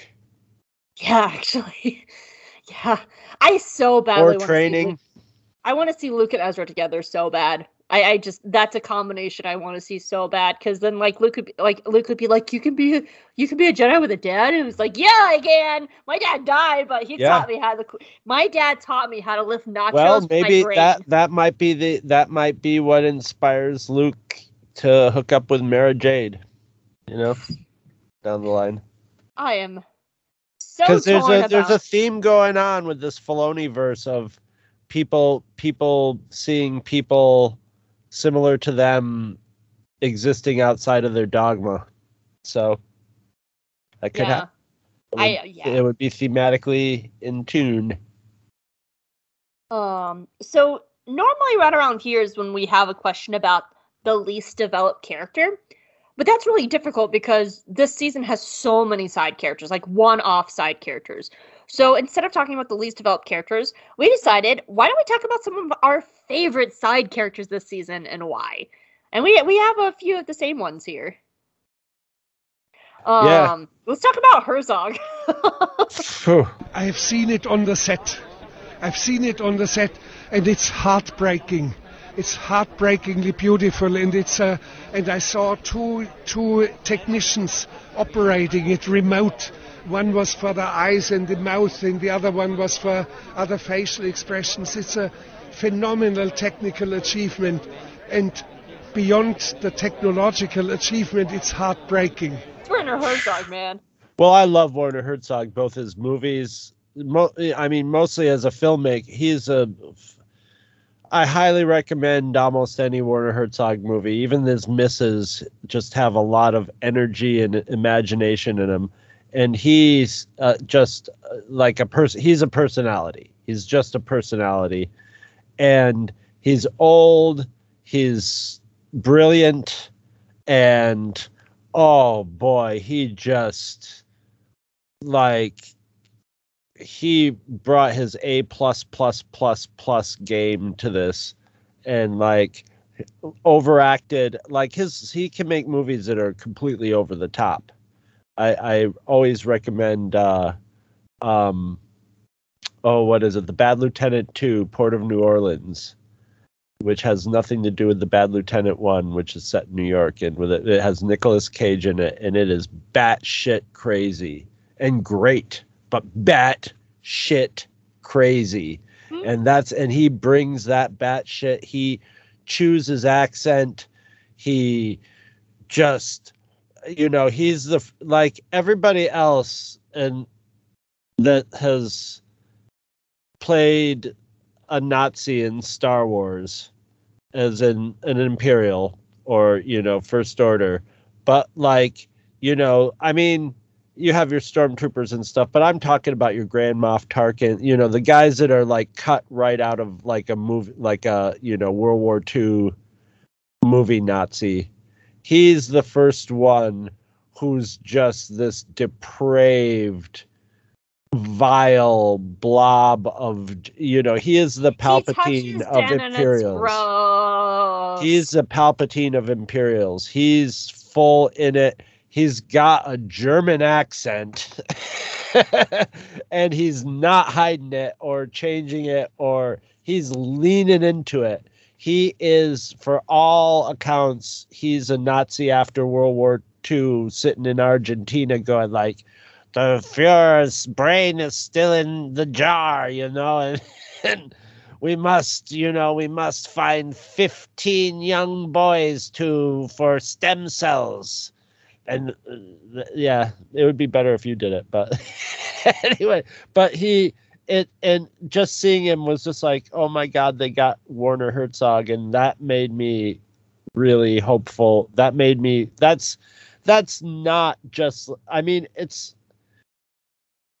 I mean, it's it's a slam dunk, but it's not an obvious slam dunk. It's not like, you know what, Star Wars. Everybody's been saying Star Wars needs some Werner Herzog. As a matter of fact, nobody said that. My brain never even conceived of it. And then when you see it, it's like it was meant it to be so forever well. and ever yeah. and ever. Everything Mwah. you just said. I, I love him. I love him. I'm going to ditto everything you just said. You actually said everything so fine. So gross. He's so gross. Um. Yeah. Ditto. I can't. I can't be better than that. um, so let me talk about, I already talked a little bit about Mayfield, but like to actually discuss more about this character. Like, he's on my list too. How he, could he not be? He is the very definition of a gray character, because even in season two, he doesn't become a good guy. But I love really shaded villains, um, and very shaded gray characters. Like, you understand how, like, w- he, he reminds me actually of, like, and I, and I talked about this in the episode, like, a lot of my, my gray area um, Imperials that I love. Like, I could see Mayfield become a Callus, like, eventually kind of fully become good. If he wanted to, but I don't even think he would. I think he'd be, like, perfectly chill to still be an asshole the whole time, and that's fine. Like, he is the very definition of a gray character. Um, and he's so deep. And we start seeing a lot of that in season one, just from, like, how quickly and desperate. Like, he's a very desperate character. And, I, and that's the word that was eluding me. Because he immediately, the very first thing he does to Din is whine. You know, I wasn't a stormtrooper, wise ass. And it's that desperation of, like, trying to clutch onto an identity. Because his identity for so long was Imperial sharpshooter. And we know later in season two, that was his family, and he was betrayed by people, by his higher ups, who ended up murdering these brothers that he considered his family. Yeah. And that is just such a good definition of, like, why the Empire is kind of fucked up. And we saw this in Rebels when with with what happened with Callus. Like, that's that's the premise of The Honorable Ones. That episode where Callus is like, here's my Imperial propaganda, and Zeb just takes a pin and pokes all the holes in it, leaving Callus with nothing but to face his actions and take accountability and realize he's a baddie and he's in the wrong place. And like, and that that's why I like characters like Eli Vanto. Eli Vanto is a good boy T M who just needs a job and gets in the Empire and gets tied up with Thrawn because he just needed a job and he's trying to help his family. And so, like, these are the stories I love. Um, but, like, the reason why I like Mayfield differently from, say, like Eli Vanto, who's a good boy T M, Mayfield's a piece of shit. And he is a whiny storm, like a little whiny Imperial, and he's my favorite. I love him. Like, he is the very definition of a very well-written gray character. All right. Yeah, he's just he's just a seething ball of hate. He's a seething ball of anger, more, I would say, than hate. But he's he's and insecurities. And Bill Burr is just the guy to play that. And I love the irony that Bill Burr was always a shit talker of. He wasn't really a shit talker of Star Wars. He was just like, I don't get it. I don't, you know, I don't. Why would you want to watch a movie about something like that? So now he knows. Now he's probably yeah. interested. And uh, hey, welcome aboard. He's great. He, yeah, like, yeah, I, I I enjoy Bill Burr as a comedian. So like, but um, he's not a very he's not really a comedic character. He's a he's got little edges of it in his sarcasm, but at the same point, he's just basically a prick, and it's great. Mm. Need don't, need some Oscar the Grouches here and there. Don't take this out of context, or you can, I guess. But I love a good asshole. I already did. It's on the end of the episode that's going up tonight. Awesome. Yeah, yep. Um, they've they've already heard you say that out of context, Hope. So nice. Um, I knew exactly what you were going to say. I was like, "Yep, too late." Too late. I don't remember these things. That was like a whole two weeks ago. Um, just to quickly touch on my other like three favorites. Um, I love Omera. I think she's really sweet. I like um, the tropiness of her be- like representing the widow. I love her being like this romantic love interest for Den. Um, I really like her character. Um, Kuiil is great. I miss Kuiil. Yeah. Like, Kuiil is a character that I I understand why he died and the story. He's trope, the Obi-Wan Kenobi. And yeah. the story trope of why he died, but I hate that he died. Because he was just this, like, very solid character that I could see them returning to, like, once a season. Being, like, a home-based kind of character. He died so the Mandalorian can live. Oh. Yeah, I know. I understand, so he doesn't always have something so to go back live. to. Yeah, but, um, and then my queen, Peli Motto. I fucking love Peli Motto. She, every time I see her, she gets better. Um, like, she started off as this, like, funny kind of animation character, and every time I see her, she gets better. Like, when we go back to her in season two, she's fantastic. I love her. Most recently, in Boba Fett, holy shit, like, the building of the ship is my favorite. I lo- She's absolutely banging that Twi'lek now. She absolutely is. She's my pansexual queen. She She's my, mon- she said monster fucker rights. Like, and, like, as a monster, as a monster fucker myself, like, in that sub-fandom, like, go girl. I love Peli Motto. I love who she is. I love how unapologetically brash, like, I just, I love everything about Peli. And she, she probably with Mayfield is, like, my other favorite character of the show. I, every time Peli just comes on the screen, like, I just get the biggest smile on my face, and I'm just like, it's Peli! I love her. Amy Sedaris is amazing.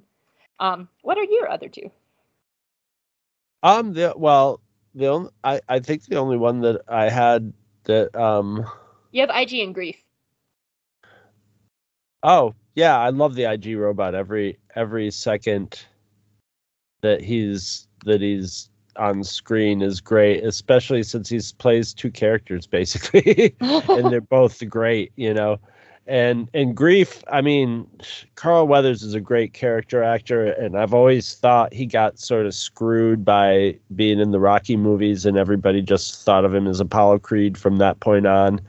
And it's good. It's a very Quentin Tarantino-like job of casting to pull him out of, out of you know, um, character actor obs- because he's like one of those character actors who's like Robert Forster, who's actually a really good actor, but just never really got utilized like he he could. And uh, he's getting perfectly used in, in this, perfectly cast, and like it's it's great. It's great to see him.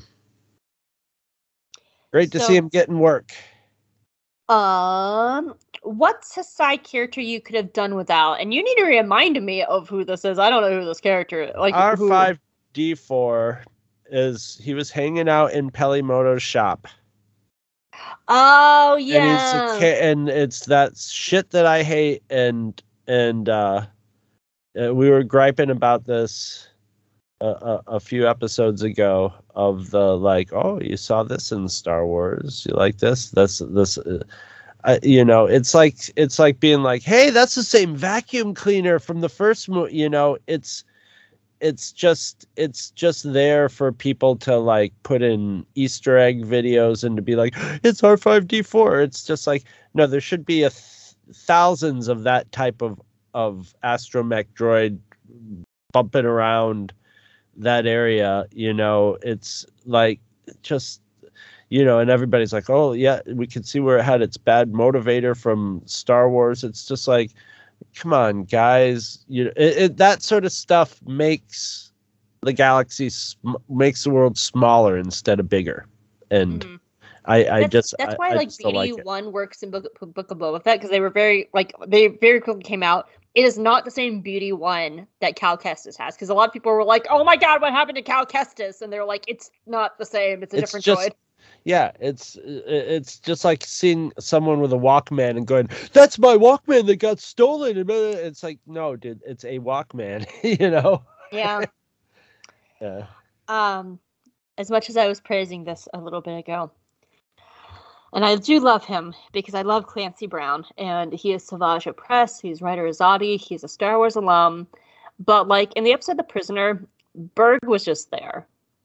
He was just there because Shion and Quinn and Mayfield all, and even the robot, all had story or character purpose. He was just he was just an action figure. He just acted. He was the big guy, and he like yep. That was all he did. Was the he does it great. Yeah, he's very entertaining to watch as the big guy, but he was just the big mean guy. You know, he was like a a a, a boring version of Zeb. You know, because like basically. Zeb had, had character a and boring, story. Evil Zeb is what he was. No, Zeb had character and story. That's what I'm saying. He was a boring, yeah. evil version of Zeb, yes. Because, like, Ran, Shion, and Quinn were all tied to Mando's past. So we were able to grab, like, character beats about Den. And then Mayfield right. was this new character who knew nothing about Din and was there as a plot device to not only move the plot along, but also kind of set the time period of what's going on, like with the Empire and stuff too. And even the robot, I forget his name. Um, he had a plot going on with Baby Yoda, yep. and he was vital to the thing. But like Berg was just there, and I was just like, a big guy, yeah, the muscle, yeah. But you know, Din was the muscle, so he yep. actually did more. Um, who or what would you like to have seen more, more of?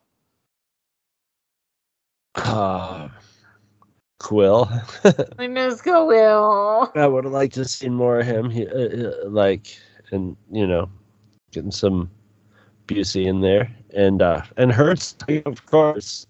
I'd like to see a whole show based on Herzog. On his, I'd like to see his backstory. Would be uh, just to see him go. Just let him go. Just just do it as a just do it as a like mockumentary where they follow him around with a camera and he's just like, so I must find the midichlorians for the Palpatine.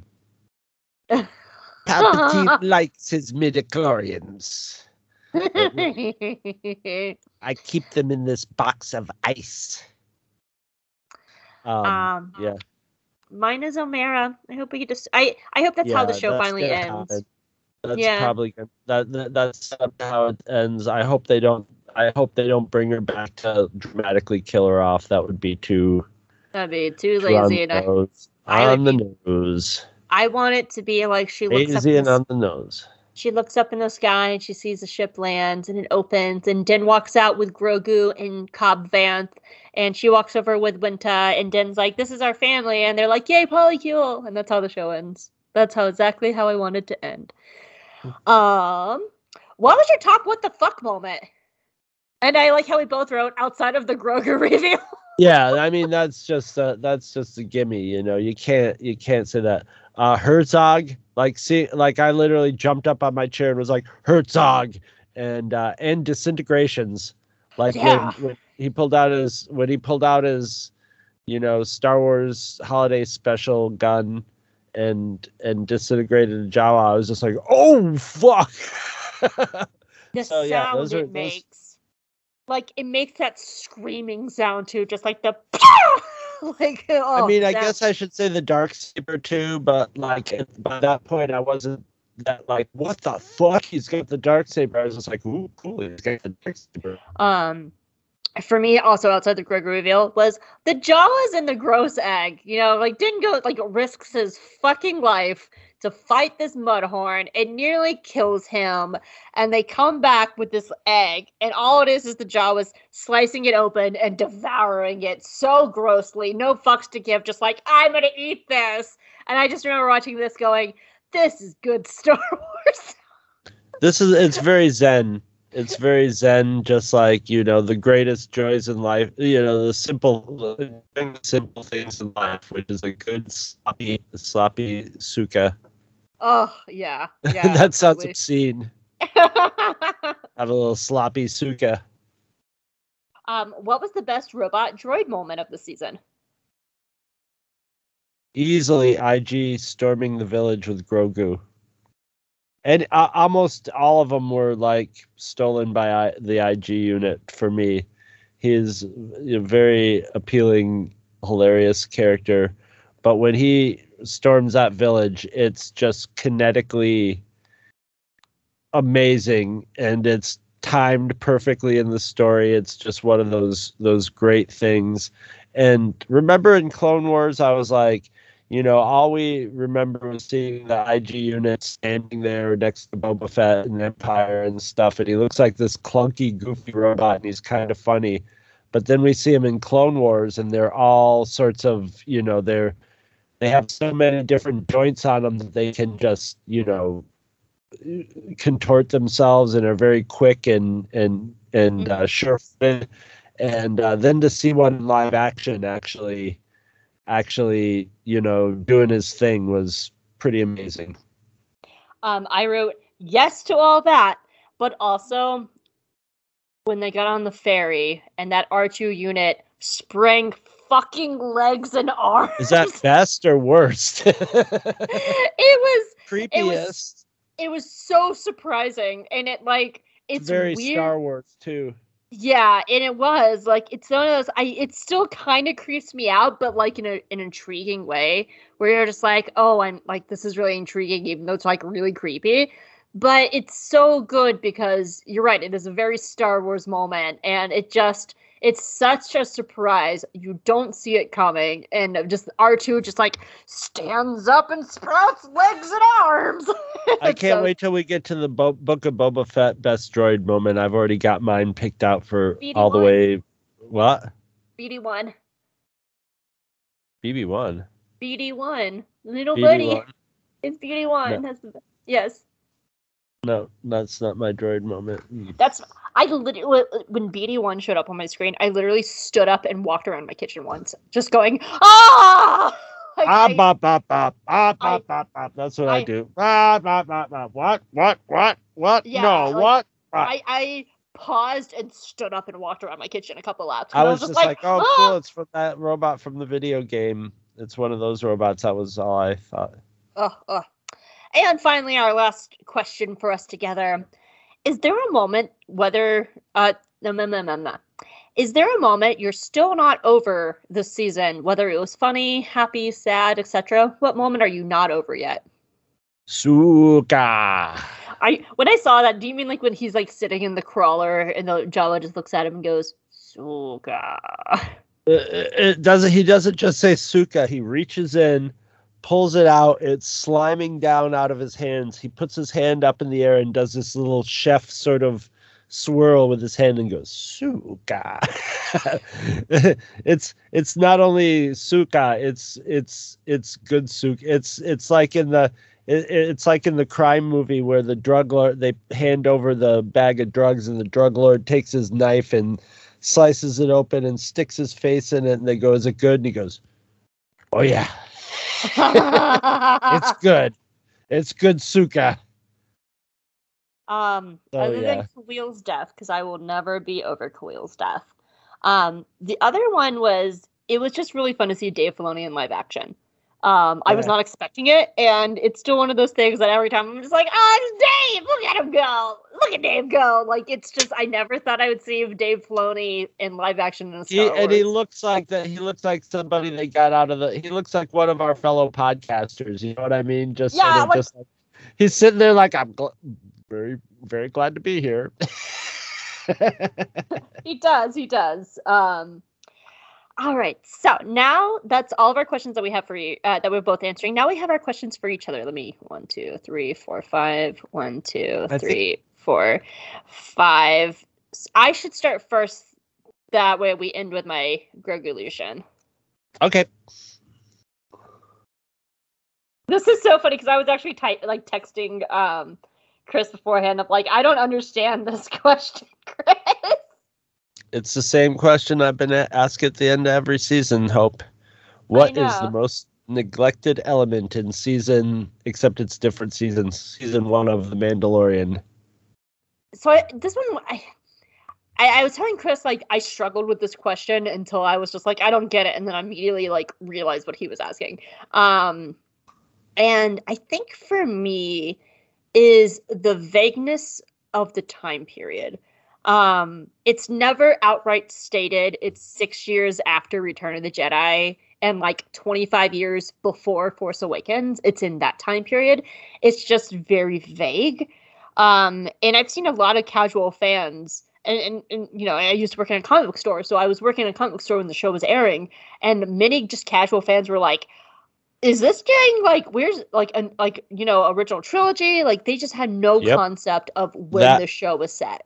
That exact same thing happened to me at work. People were like, when, do, you're the Star Wars guy. When is this supposed to be, t- is this with the new movies or what? Mm-hmm. Like, so, yeah, people don't know. Because they they also think it's with, it's by Disney, so it's probably linked in with the new movies and that Which time period. Kind of not wrong. But it also well, like, it is linked into it, but it's still thirty years off from those movies, or you know, twenty years off from those movies, or so. Yeah. So I, I would love to, like, and and I'll get back to this in a minute. Um, when I when I talk about Hamato Ziono, um, but I think it, like they really need to start kind of like laying more of the groundwork of just like, hey, and, and I think Luke Skywalker really helped, like seeing Luke Skywalker. um, probably helped kind of clarify that a little bit too. Um, yeah, because they can, he looks like he did in Return of the Jedi, so they go, yeah. oh, okay, yeah. So I that really did help a lot. But, like, I think, you know, setting kind of, like, some more world building. Like, I'm not expecting whole episodes of, like, Leia and, like, the senator politics and stuff like that. But it might not hurt to have, like, an episode in, like, a core world where you see, like, Senator Organa running for chancellor or whatever, or, or, like, young Holdo, blah, blah, blah, like, posters or something like that. Um, I, I actually, um, to kind of roughly touch on a question I that's for me later, I could see, like, Din, like, what if Din has a bounty on, like, a Leia or a Holdo, you know? And then, like, kidnaps them for, like, an episode or whatnot and, like, releases them into the wild. I, I don't know. Yeah. Like, I think... But the time period, I think, is the most neglected because it's. I understand why it's vague. We're also in the Outer Rim, where it is the wilds of Star Wars, and it's completely like not being taken care of. And and that that is a plot point of the sequel trilogy era. Is the New Republic is spread so thin, the First Order is able to invade in wild space and the Outer Rim. That's the freaking plot of Star Wars Resistance. Um. And that's why they're able to invade, but it's still so vague. Like, we just, there's, it's, everything's so vague right now. Yeah. Um, so I would say the time period. For you, Chris, this is Star Wars' first venture into live-action television. As a lifelong original fan who saw New Hope in the theaters, how do you think this impacts the franchise? Oh, it's the future of the franchise, obviously. Obviously, like we have been saying all along, we haven't been saying live action T V is the future of the franchise, but we've been saying T V is probably the future of the franchise, and especially more than anything else, Dave Filoni is the future of the franchise. Dave Filoni, to me, is the functioning George Lucas in Lucasfilm right now. I, I, I will I, say he feels that, um... the closest to, he's watched him in action. I, I feel his take on Star Wars is very close to Lucas's, but it's also he was trained by George Lucas. yes, and yes, he's a he's George Lucas's Padawan. Um, he's he's Anakin to Obi-Wan, so he could still go evil, but uh, um, and I I think I don't think his vision is exactly George Lucas's, but he understands George Lucas. He's somewhere. That midpoint between a sweet spot between George Lucas and the fans and what the fans want. And, uh, and he's sometimes I think he crosses a line a little into pandering, but uh, just a little, but so did George Lucas, to be honest, you know, and the prequels had a lot of like pandery, you know, Easter eggs and stuff. But I just uh, heard R J's voice going, it's Dave Filoni. Get it. yeah. Yeah. Yeah. Yeah. So I think even though, like, as you and I have been, um, you know, we were talking about Dave Filoni and stuff like that, the animation has sort of built the foundation of the live-action T V show, but most people aren't going to watch the animation. You know, some people are, are really into it like us, but, like, other people treat it like the comic books where it's just like a side thing or it's for kids or something. So they don't watch it. And it's just people are people will pay attention to a live action Star Wars show almost as much as they would pay attention to a movie. So and if I mean, basically, The Mandalorian is sort of the benchmark bar set for Star Wars right now, as far as like the fans at large go. So I, I think that's where the future of it is is completely going to live, you know. Um, I think when we start seeing Star Wars movies in the future, they're going to be playing off. They're, they're going to be paying attention to what works in The Mandalorian. And, and you know, the next time they do a Star Wars trilogy, they're going to plan it out. You know what I mean? And they're going to reap the benefits of it, and they can see what the benefits of it are from watching this this show, you know, and uh, and also like picking the right people to write and and show run, and uh, you know, basically they're building they're building a sort of Marvel M C U type of of of um, thing for Star Wars, which is, as long as they don't go as formulaic as as Marvel, but as if they use that structure for the building of characters and mixing everything together, I think that's a wise plan for Star Wars. Yeah. So um, I, I, will I say, think I, it's the I think future of the franchise. I think they need to slow down on it, because I think that's part of the problem with Boba, like all the stuff happening, like especially with Boba Fett. I think they they moved way too fast on it. I think they need to like just hit the brakes just a little bit. Just, just, just, just move at the pace of the story. They can put out enough story to keep it going, but like, yeah, you know, yeah. I hope they don't make that same mistake that they made when they first had it. And they're just like, let's really see how much we can get out of this, you know. Just take the time, and and you'll reap the rewards down the road to to doing it right, you know, to setting up and doing it right. And I at least have faith that Dave Filoni is going to try to do it right, you know. So yeah, I I'm I'm very optimistic about the the T V future of Star Wars at this point. Mm-hmm. All right, All right, you ready for your second question? Yes, it's actually a great segue off of that. Would you rather have had Mando be an animated show? Why or why not? Yes. But I will say, like... I, I like, really, I, I, I thought you might just go yes, but then I was like, you know, I don't know. I don't know. Um, part, no, I will say, a lot of that is personal preference. Like, I just prefer um, animation. Just in general. That's just my personal preference. Um, that's actually how I open the next episode. Um, but I think just Star Wars in general flourishes better in animation, because live action is limited by makeup and C G I and practical effects, when animation just can build a working world and exist. Like, I, I was looking at some of the backgrounds throughout season one, like, when you look at the Navarro marketplace, it's so bland compared to something like the Colossus. You know, in one room on the Colossus and Antzi's, you could have Antzi, you could have Orkin and Flix, who are Orgazzo and a Chandra fan, you could have a Rodian, a Thelan, an Ithorian, a Myrialan, a human, all in the same room, um, a Nikto, all in the same room.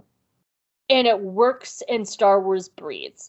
Even if you go to, like, a planet where a lot of people look the same, like, there's an episode of Bad Batch where they're on Pantora, you could have an entire city of blue Pantorans and not have to worry about, like, makeup and C G I and, like, not make yep. it look so empty and bare.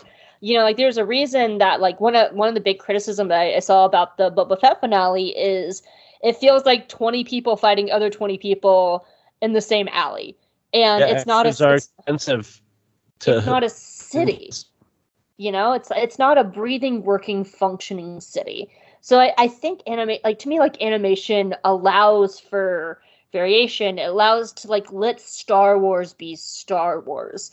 Um, it's in like I, I remember the first time I saw Resistance and we walked into the Colossus. I I I remember saying, this is what Star Wars should look like all the time.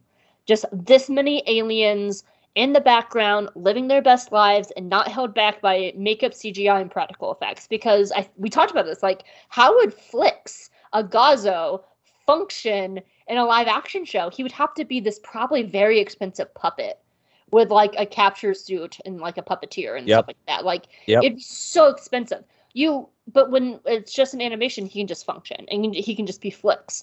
Um, so, like... Would I rather have Mando be in animation? Yes, but I also prefer Star Wars in animation because I feel like Star Wars can be Star Wars in animation and not be held back by limitations. You can have Lerman running around with like a, like a Dathomirian and it's like perfectly fine. Like, but in this, like you look at someplace like Navarro and it's like a Twi'lek, some Jawas, and everyone else is human. You know, like, you go to Mos Eisley, which is supposed to be this, like, scum of villainy, and, like, you know, we walked into the cantina in the first movie, and it's full of, like, Duros and the Wolf Guy and Shadra fans and, like, Rodians and all these people, and you see it on a T V budget, and it's, like, maybe well, a couple aliens, Den, Toro, and a droid.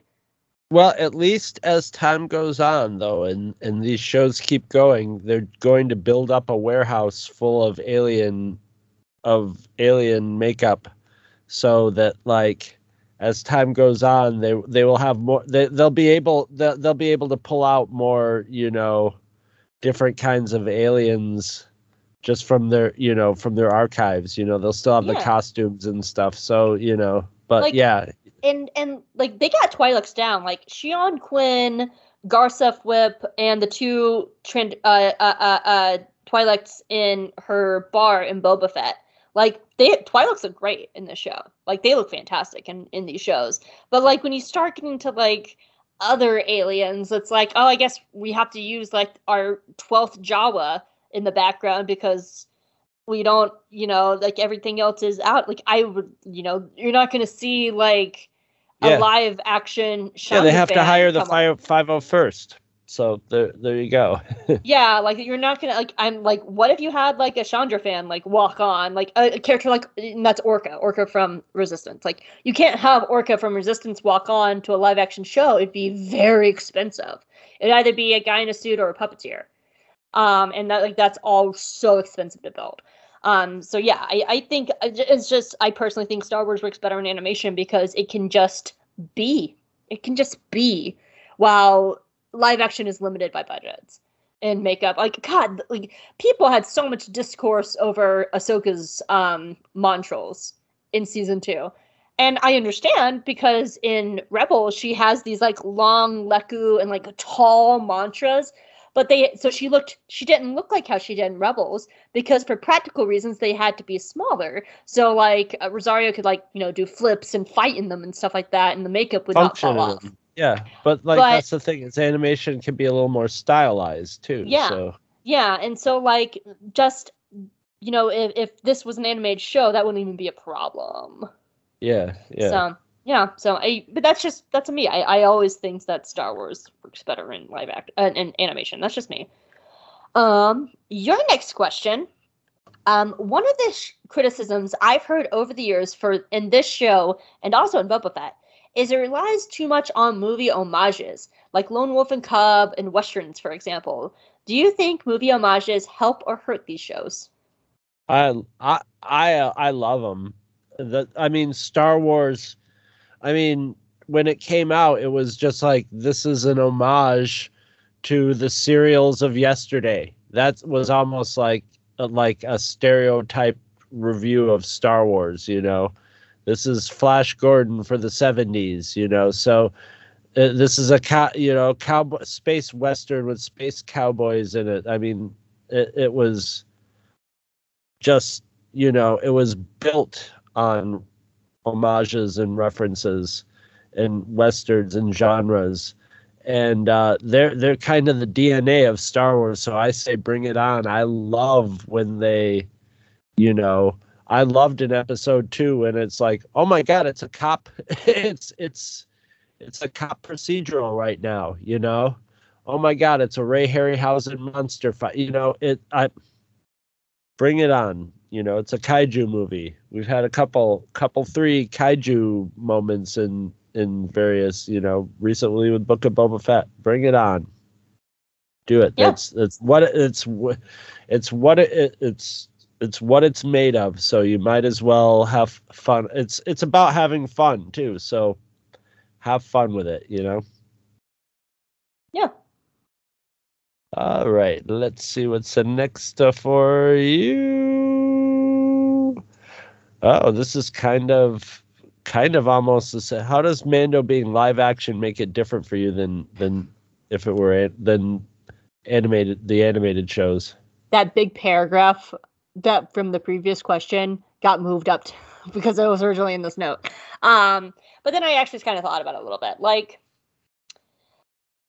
again, it's a personal preference. Like, live action just doesn't grip me the same way as animation does. That's just a, that's a Hope thing.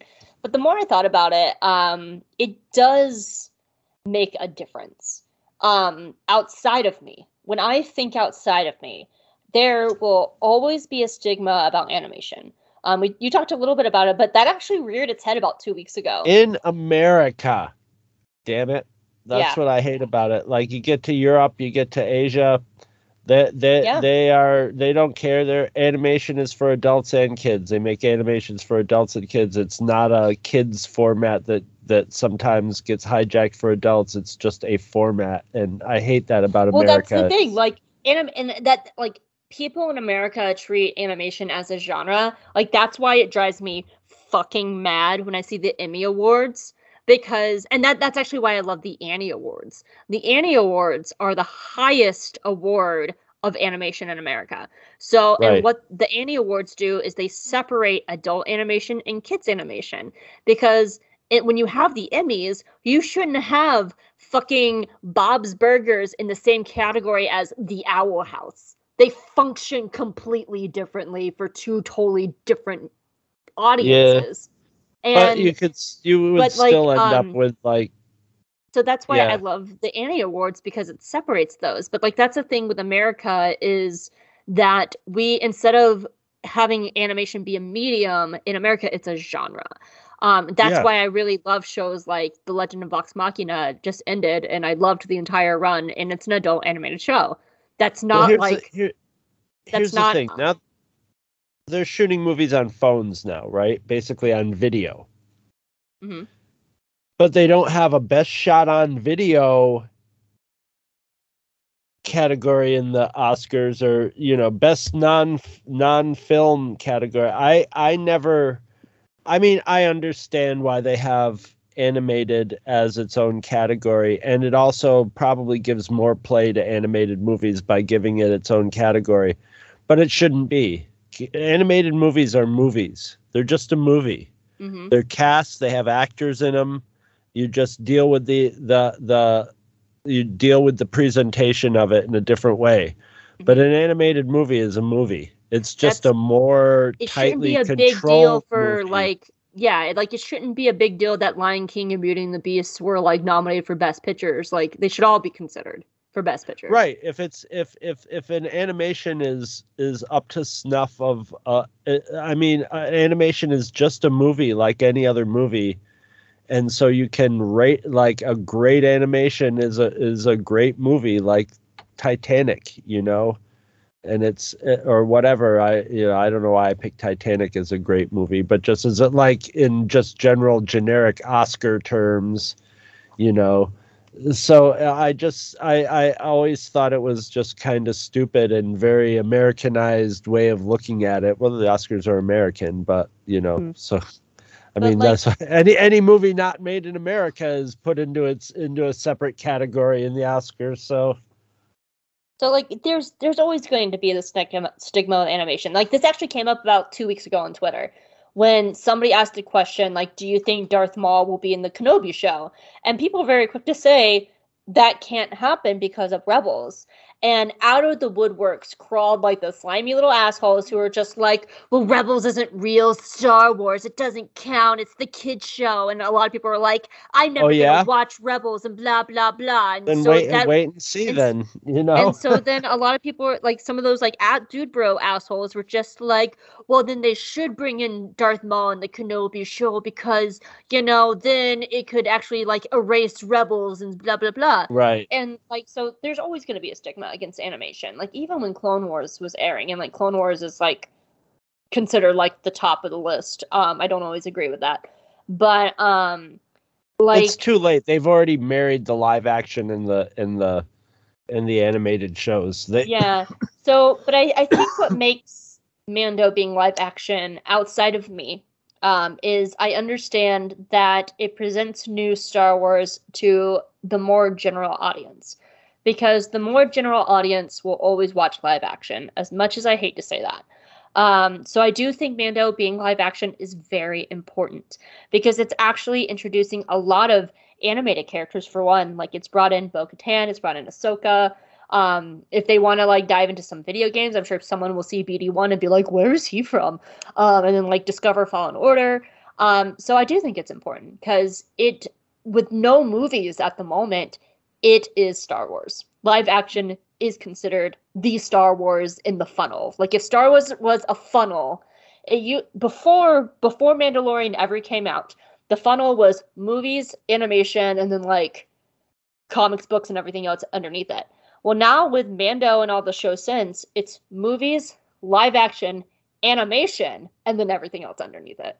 Um, and that's just how the funnel is. So if these live action shows, while they're not my personal preference, if it keeps getting us more Star Wars, then yeah, it's it's important. Yeah. It needs to be here. I, I mean, Mandalorian has garnered, you know, I mean, like, I mean, let's face it, there's been it, Star Wars fandom, like, auto, whether it's it's naturally or artificially split, it's been split since the sequels of people like, this is crap, I like it, you know, mm-hmm. and or the prequels and the sequels, both. both. So for la- the, over the last twenty years, you know, this is probably the the most unified piece of Star Wars that's come out that, like, everybody's just sort of like shaking hands going like, this is awesome, you know?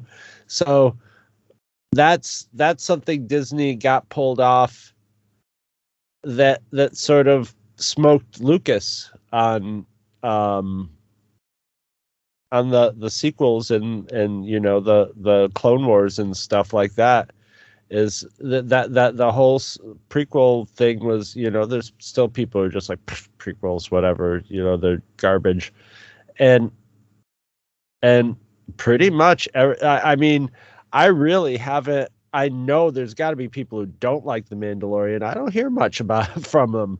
Like, I, I have a feeling that, like, on YouTube, it's it's just not going to get the hits to be contrarian about the the Mandalorian. And I think even the most, like, toxic Star Wars people, and it kind of sucks because, like, you I would watch a couple and all of a sudden they'd be like, I can't find anything to hate about this and I kind of love it, you know.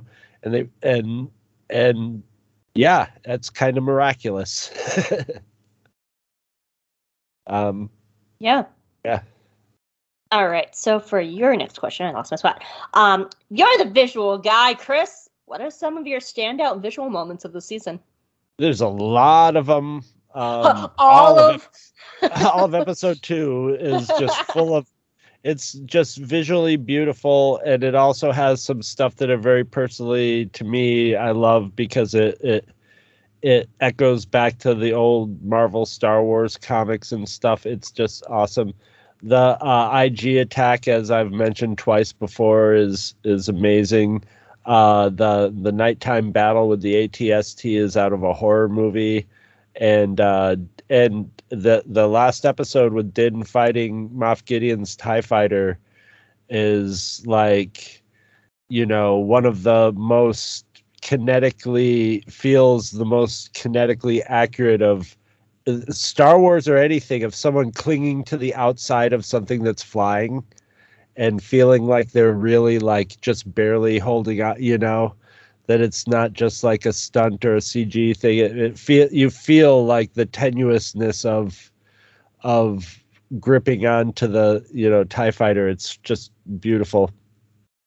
But it's just, I mean, the, the, it's a wealth. It's it's it's an embarrassment of of. gifts, you know, as visually.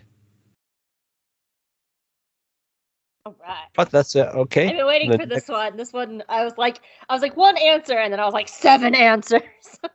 All right. What what other canonic characters from the sequel trilogy could have showed up in this show? It, after I started writing this, I realized you said could have shown up. And so I had to add a little asterisk of the show is not over yet. So this is still my wish list. and uh, okay, yeah, yeah. But could have shown up in this season, I guess. Yeah. Um, but so just know I'm answering this as the show continues, because these are people I would still love to see show up. Um, well, that's what that's... makes it interesting. We'll see if any of them show up.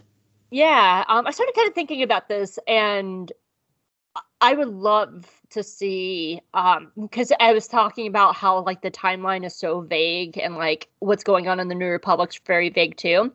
I would love to see, like, an episode, like a political episode, to kind of, like, see what's happening in the time period.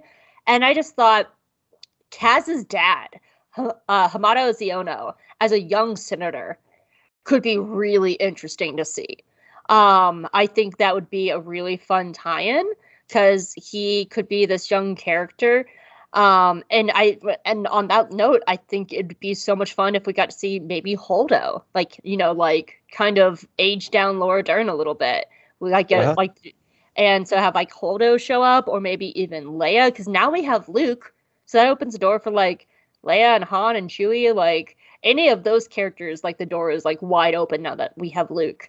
Um, but I think that would be a really fun way to see the politics. But I, I especially want to see Hamato Ziono, because the hard thing about the movie characters is you have to, like, of course, we don't have Carrie now. So, like, they could do what they did with her daughter Billy and have Billy Lord play Leia and just kind of do, like, the deep fake on her. But, like, I think playing with characters that we still have, like Holdo, or even bring in Hamato, having Hamato Ziono Um, to play that role would be good, because he'd be really fresh. Um, even though they're not the same nationality, um, because uh, Hamato's voice actor was from Hong Kong and he is Japanese. Like I, I would, I still have this dream of Christopher Sean playing Hamato, um, and he was the voice of Kaz. Um, having him play Hamato would be great. Is my dream, even though that wouldn't quite work. Um, Maz Kanata could show up. I think that'd be fun too. Um, and any of the Resistance adult characters from Resistance. I uh, never the, thought of Maz Kanata. She's very. Uh, she's very, a pirate. Uh, and she's also old, like uh, a character that can exist like as she is for. Pro- she's like Chewbacca, you know? Yeah. I mean, Maz Kanata's in the High Republic right now, two hundred fifty years in the past. Like, Maz I mean, could, could show up. The, you could see the Mandalorian showing up somewhere where there's some racing going on. You in know? Her pirate palace, like, they could show up at Maz's it, pirate palace. Maybe he'll show up there and get in a race with uh, with uh, Jaeger and his brother. I, with, I would and fucking his, and his new hot and his new hot rod. Yeah. I, I actually would love to see the uh, the Colossus in live action. The Colossus, as much as I just griped about animation versus live action, well, like I would love to see the Colossus. I think I think of the Colossus now is like if they were at the Colossus, it would be before any of those characters were there. But it would it's be not neat the Doza's, because that was Doza's ship. That was Emmanuel's oh, ship. That was his okay. ship. So okay. um, he was the captain of that. So you could see like any of the adult Resistance characters. I would love to see the Dozas. You could see Yeager and his brother. Griff could be there, like Griff or Aunt Z. Um, like I think just any of the adult Resistance characters, because all the kid Resistance characters are not born at the moment. Right, so. right. But like any of the adult Resistance characters would be great in the show. Um, I'm I'm almost certain we're gonna see Sabine and Ezra at some point. That's just a given. They've already yeah, casted yeah, yeah. Sabine. They've already cast Sabine, so like she's gonna show up at some point. Yeah. Um, um, I think it'd be fun if Hera or Zeb popped up too. Zeb would be really difficult in live action though, because going back to like the puppetry things, like his feet would not function in live action because he has those ankles. Um, yeah, no, they could, they could, uh, they could green screen his from like, the. Yeah. From the calf down. But Callus and Zeb in live action. Ah! Be boyfriends. Um, and then at, like when I was writing down all the Rebels characters of like, yes, you could see these characters. Then I thought a new character that they could really define in this era who, oh, wait, hold on. How old is he? Hold on. Fuck, he'd be like ten. Never mind. I was about to say Jason Syndulla being Hera and Kanan's kid. Uh, uh, but I, th- I think he's only like ten, but I, I was, if he was an adult, that would have been really interesting, but no, he'd be like ten, so never mind. Um, but the big one, and I've said this before, and I'm going to say this again, I want to see Rae Sloan. I want to see Rae Sloan come into live action, and if they can bring in a book character being Cobb Vanth and having him be this like major breakout character, I want Rae Sloan to be the big bad, because we know she's out there in the books. We know she's currently forming the First Order. And I actually love the idea that Thrawn is a red herring. Like, Thrawn is trying to hold um, on to the Empire um, while... Thrawn is a blue herring? Oh, yeah. He's a red-blue herring. He's a purple herring. Um, because we know that they're setting up Thrawn. We know that that's all happening. But I love this idea that, like, Thrawn comes back trying to hold on to the Empire. But then you have Rae Sloan setting up the First Order and having that clash of the ex-Empire versus the new for- First Order. And I, because I think that would be a really interesting story. And I love the idea of bringing in Rae Sloan, littering, letting her make her Star Wars debut outside the books and having her just be this just dastardly, rich, great villain who started in the Kanan book, the first Kanan book, and has become this Grand Admiral in her own right, setting up the First Order with Baby Hux. She's the one that, like, is in charge of Baby Hux. And, like, there's so much you could do with Rae Sloan. Like, she is the character I, I want to be the big bad of all of this and have Thrawn be a red-blue herring. Still evil, still doing his shit. But I could see Thrawn... I, I, and I, I think I said this in, what, like, either last week's episode or the week before. I feel like Thrawn would look at the First Order and be like, that's too much for me, bro. Like, I don't think Thrawn would function in the First Order at all.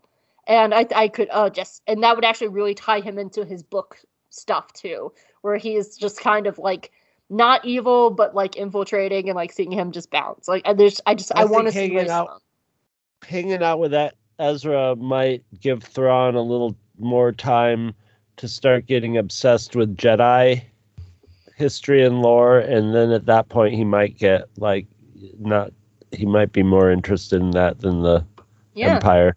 Yeah, I think so. Um... I did see this great TikTok of, like, Thrawn and Ezra, and, like, Thrawn's tied up, and Ezra's just, like, is is leaning on him going, and Twilight Sparkle was the princess of friendship, because she is the one that represents all the friendship in the kingdom, and Thrawn's just like, please, I just want to go home to my family, and Ezra goes, I'm not done! And then Rainbow Dash was the sporty one. And, like, that's exactly what that would be, is just, like, Ezra holding everyone hostage, and they just want to go home. Aw. Here you go. Next one for you. Knowing what happens in Season two and the Book of Boba Fett, did your viewing change this time around? My answer uh, was yes. a, a little. But mostly, like, what I picked up on this was, like, there was stuff that I'd forgotten or what order it had start, happened in. And, uh, you know, you always catch more of Filoni's setups the second, the, the second time through. But I feel that, like, a lot of the stuff we saw in Book of Boba Fett wasn't definitely planned out at this point. So it, this this season feels very more self-contained. You know, there's stuff set up, but it's almost like its own little self-contained thing for the most part. So it didn't change an awful lot on the, the second viewing. Yeah, I had the complete opposite. I was like, everything is different now. um, all right. My final question before my oh my Gregolution. All right. Is there anyone or anything that you could have? This is another, like, standard evergreen question from our sum up. Is there anything or anybody that you could have done without in this season? The answer is. For season one is no. Um, I actually really love this season. I think uh-huh. It's a very strong season. I think I, this season's ridiculously strong, and I think it's very well balanced. Because being episode, short helps with that, I think, with both of those things. Yeah, there's no time for filler because if you have something like a twenty-two episode, epi- like or twenty-two, budget. you know, yeah, and like a twenty-two like season episode season of like Clone Wars, you're gonna have like Jar Jar juggling plates with Bail Organa. right, right, yes. Uh, or or like Lerman's, you know, like, but what I think this season does so well, it's actually very well balanced because episode one through three, or act one, they set up the story, they introduce Din and Grogu together, they, and then Din makes his choice at the, in episode three to kick off the rest of the show. Like, it's, that's there. Episode four through six is the dive into Din's character. So, like, we see him trying to settle down and trying to pick this newer life and try to move back to his old life. We see who he is compared to other people being like Mayfield and Shion and all of them. And then we also see him stepping up into, like, a teacher role, role with Toro and, like, and to see that he has this respect for um, the Tuskens and everything. Like, four through six is Din's character development. And then seven and eight are a banger finale that sets up season two. There, the season is great. It's perfect. It's well balanced. It has everything. Ask me this question in season two, and the answer is too many cameos. And where's Den? Because too many cameos in season two takes over Den and kicks Den out of his own show. Ask me this in season two. But you know, season That's one okay, is great because he gets to kick Boba Fett out of his show next season. Um, no, but yeah, no, I, I think this season is solid and very well balanced, and everything has its place. Even a, a weak written episode like The Gunslinger, like there are things in there that's important yeah, to kids. It's, it's, and I would say it's only relatively weak. It's not really a weak episode. It's just weak it's, in relation to the other ones. And it sets up, um, yeah, like if you saw that like in a vacuum, knowing nothing else, like you'd be like, fucking Star Wars. Um, yeah. But even that episode builds other shows too, because it introduces both Finnick and Peli, who are both major players in the following season, like two seasons of yeah. Book of Boba Fett. So like it still has its place. Everything is balanced. Everything has its place. If it's not for story or world building for future seasons, it's for Din as a character. It's a solid season, and there's nothing I would cut out of it. Season two, there's too many fucking cameos. All right, your final question. Does Star Wars rely on nostalgia too much? For example, returning to Tatooine or R five D four? Yeah, I'm gonna have to. Uh, the, I have to re- I'm reading what I wrote there. I understand what I said, but I have to rephrase it. I don't think it really well. Yes, I do think they. I rely. I don't know if rely is is is much of is the right word, but I think they go to the nostalgia well too much, and they never will stop, because after every episode and every Star Wars movie, there's going to be a million videos that everybody watches to spot to see if they can spot spotting the Easter eggs. And like, luckily, Star Wars doesn't do post-credit scenes, but that's all become baked into like the, and it's not necessarily a bad thing. It's part of the communal enjoyment of stories, you know. Or whatever, but I, I, I would, I don't like it. I like it to some ex, to some extent if it doesn't get in the way, or if it's extremely witty, or make or, or just makes sense, or is, you know, adds well to the story. But for the most part, I'm not into it. But, um, for example, returning to Tatooine though, I don't think that they go to Tatooine, that's that the the creators of Star Wars go to Tatooine out of nostalgia, or you know, just out of sheer familiarity. I think right from George Lucas, it's been established that like when you're doing Star Wars stories, Tatooine is sort of some sort of hub of it. You know, it's an important hub of Star Wars, so it's always going to be returned to, which I don't agree with, but that's going to happen. That being said, when you're on Tatooine, there's ways of being on Tatooine and making it, you know, showing up. We've seen both in in Mandalorian and Book of Boba Fett, where you can be on Tatooine and see a new aspect of it, see it from a different point of view. See, see, you know, it's a, it's a whole world, you know. It's like, it's like if you were filming, we're going to Earth, and then every, every, it's New York City, you know. And it's like, no, there's, there's a million other places on Earth or whatever, maybe not on Tatooine, there might be, but, you know, there's ways of, you know, Peli in her garage, the Sand People, you know, all, all of the Tuskens are, that's what they want to be called, right, these days. And so it's it, it it but I think when you're on Tatooine, you have, and that that's where R five D four comes in. You, I don't need R five D four. He's one robot on his whole goddamn planet. It's bad enough we're just doing two cities, but it maybe it makes sense because those are the population centers. That's fine, but you know. Like no, Jabba's I, I Palace totally was almost was combination of that, but we got to see like the layout of it and got a feel for it more with this. So, you know, there's there's ways of doing it, but I wish they would do it less or in a less obtrusive manner. Yes, for sure. I, I totally agree. Like, I don't mind Easter eggs. I, I think Easter eggs are fun as long as they're not in the way of story and plot. Um, I, you know, I don't mind seeing like, I'm trying to think of one off the top of my head. Uh, I'll, I'll go back to B D one. Like, I, I loved seeing B D one. I just, I yeah. squealed. I loved him. But, like, he didn't do anything to, like, hinder the plot. It was just like, oh, that's a cool Fallen Order thing. But, like, to use Rogue One, for example, Rogue One's my favorite Star Wars movie, but we talked about this in the Rogue One commentary. The two Cantina guys that, like, Jen yeah, and... that's that's the most, that's, like, maybe the most egregious, and it stands out like a sore thumb in that movie, too. It does. Like, it... Jen and Cassian run into the two Cantina guys who have to get off the planet in ten fucking minutes to get to A New Hope. Like, it just...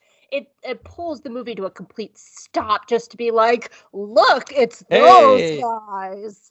Like, that's the one that, like, bugs me the most. But, like, when it actually, like, gets in the way of just being like, look, an Easter egg. Oh yeah, no, that brought that brought the movie to that that that was like, and it was three quarters of the way through the movie. It brings it to a screeching halt for five seconds, and it's just like, don't do that. You know, you haven't done it yet. Oh, there. Oh, okay. Well, and then you're back into it, but it was still and egregious. I, I, I almost feel this way with season two. Um. When it comes to the cameos, like Bo-Katan, I don't mind because she is a functioning part of Mandalorian society. She's an important figure, both in animation and the history of Mandalore and, and the Darksaber. That works for me. Um, but there's just like so many that's, people yeah, and extra people to the nostalgia. point where, yeah, like, and yeah, you're right. That's not nostalgia, but like, I feel this way. There's so many cameos in season two where Din does not have a story. He is just, he's a footnote in his own story, taking backseat to everybody fucking else. Yeah. Yeah. And, and I, but I think that, like we were saying at the very beginning, this ties right up with our very beginning of it. It's like, I'm going to just take that as a, that's going to happen every once in a while. Sometimes, sometimes in your in so you're not always going to be the lead in the story in Star Wars. So and that's where I wish it was even all in your just, own show. That's why I wish it was done like a Game of Thrones format, just saying this is all one big just Star show. Wars. Yeah, Star Wars, and and just don't run any, just don't run any of them. You know, you can do the different shows, but just call it Star Wars. Yeah, you know? Or have and, it all and, just be the Mandalorian. Because, like, you know, it's different when we're going to get the Andor show or the Kenobi show. Those are st- strictly set away from the Mandalorian show. They have nothing to do with the Mandalorian show. They're completely separate. But, like, when you get to something like where Boba Fett is... They, they even promoted Boba Fett as Mandalore, the Mandalorian Season two point five. That's how it was promoted. That's how the creators talked about the show. Then don't mm. make it Book of Boba Fett. Just make it the make it the Mandalorian Season three. Because that's what it and was. Then, but, but people would be, but then, you know, you can't win. You can't win. Because if they did that, people would be like, oh, this is the Mandalorian season three, where it's the Mandalorian. Oh, then promote it, then promote it like Game of Thrones, where it's all one show. Promote it yeah, that way. Yeah, that's what Don't I'm saying. Just, say, just have it st- Star Wars, Book of Boba Fett, Star Wars, Mandalorian, and like... Even like you don't know what you're going to get that weekend. You're going to get whatever one comes next in the story, but it might be a Mandalorian, you know, I... it might be any number of ones, but it's whatever moves the story forward and is, you know, they'll title it under the most whatever. But yeah, I yeah. actually almost I, I saw somebody mention this on tw- Twitter and I was like, this would have fixed everything if they called it the Book of Tatooine. Yeah, but I don't. I that's the thing is like each. If they picked one of all of those, it limits you. The Book of Tatooine could. The Mandalorian isn't really Tatooine as much, you know. But it still covers like Cobb Vanth. It covers like the mods. It, it, it covers, covers a lot of it, yeah. It covers a lot of things, but you know what covers it all? Star Wars. yeah, yeah. It's Star Wars, the Book of Tatooine. So. Yeah, yeah, yeah, yeah. All right, let me get my water. Star Wars, the Book of Tatooine, Boba Fett. Boba Fett and Fennec Shand and everybody, and Din Djarin. Dennis Djarin. Yeah, st- Starring star, Dennis Djarin. Star, star Wars, uh, G- Guild of Guild of Scoundrels, The Mandalorian. Star yeah, Wars, not... Book of Scoundrels, Cad Bane. I wish. All right, oh. yes. Now it's time for what everybody wa- waits for.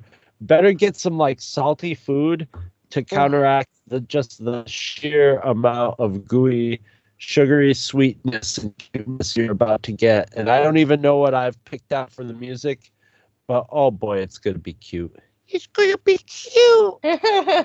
So I actually, we should, you know, we probably have some new listeners who don't know what this is. So when, oh, we, were, when we were doing uh, Clone Wars, um, at, when we were doing our season recaps of Clone Wars, I would recap the entire season from the point of view of Rex, Captain Rex. And we would call it the Rexvolution. Um, and then we got to Rebels. I was just like, oh, no, like, you know, Rex is only in, like, you know, it doesn't even come in until season two. So I did it from the point of view of Callus, because I love Agent Callus, so it was the Callus-volution. And then for Resistance, it was Tales with Aunt Z. So it was Aunt Z recapping the season. So I chose, and I was thinking about this, I'm like, who to do, and I chose to do Grogu. Um, the point of view of Grogu. To recap. That's, I like. I at first I was like, oh, come on. And then I'm like, oh, no, now we get to hear the internal mo- monologue of Grogu. So I'm, yep. I'm, I'm into it. All right. Um, let me take a quick hit of my paper fast.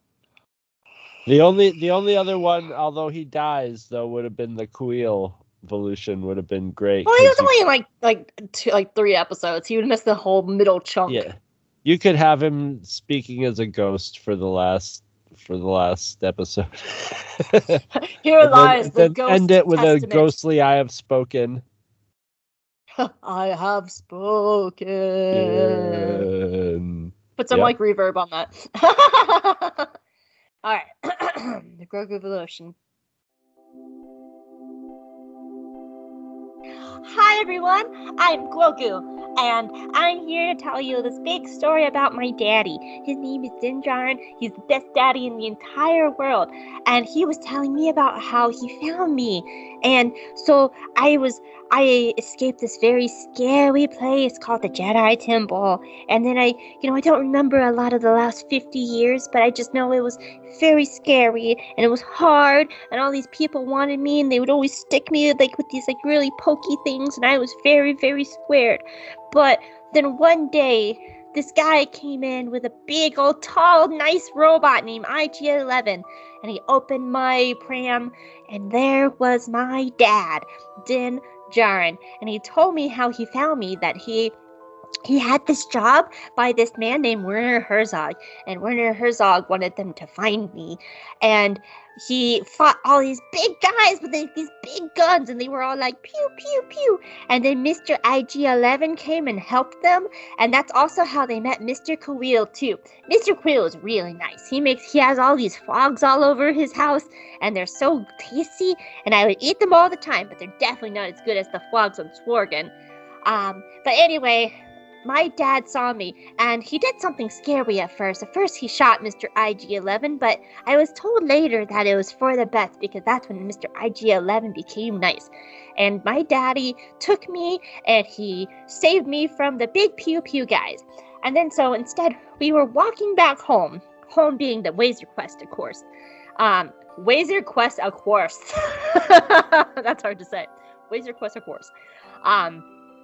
And we were walking back home, and then out of nowhere, these mean old big lizard people named Twendoshans came jumping out, and one of them tried to attack me, but my dad was like, no, and he pulled out his gun that he got from like the thing called the holiday special. We don't talk about that, um, even though it has a very, very nice lady named Mawa in it that Quist loves so much. Yay, Mawa. I refuse to discuss Mawa with the... um, and he made the, the, the big old wizard man go poof, and it was really cool. And so we were walking along, and when we got back home, there were Jawas everywhere, and they had taken our home apart. And Daddy got mad, so he pulled up his holiday gun and made them all go poof, and they all ran away. And then Dad was just so mad that he tried to climb up their home. And then, you know, I love my daddy, but he's kind of like not the smartest person, but he has he he gets the gold star because he tries very, very hard. Um, and he got kicked off, and then I watched him sweep for four hours before he finally woke up again. And so we were sitting in the desert, and I tried to heal him, but he just, he didn't understand. It was kind of a weird day because I didn't know how to talk to him, and he didn't know how to talk to me. And he, finally, he put me back in the pram and closed it up. and we got to Mister Kuiil's house, and that's when I found all them frogs. I ate all the frogs. I had like ten frogs that day, and they were really, really good.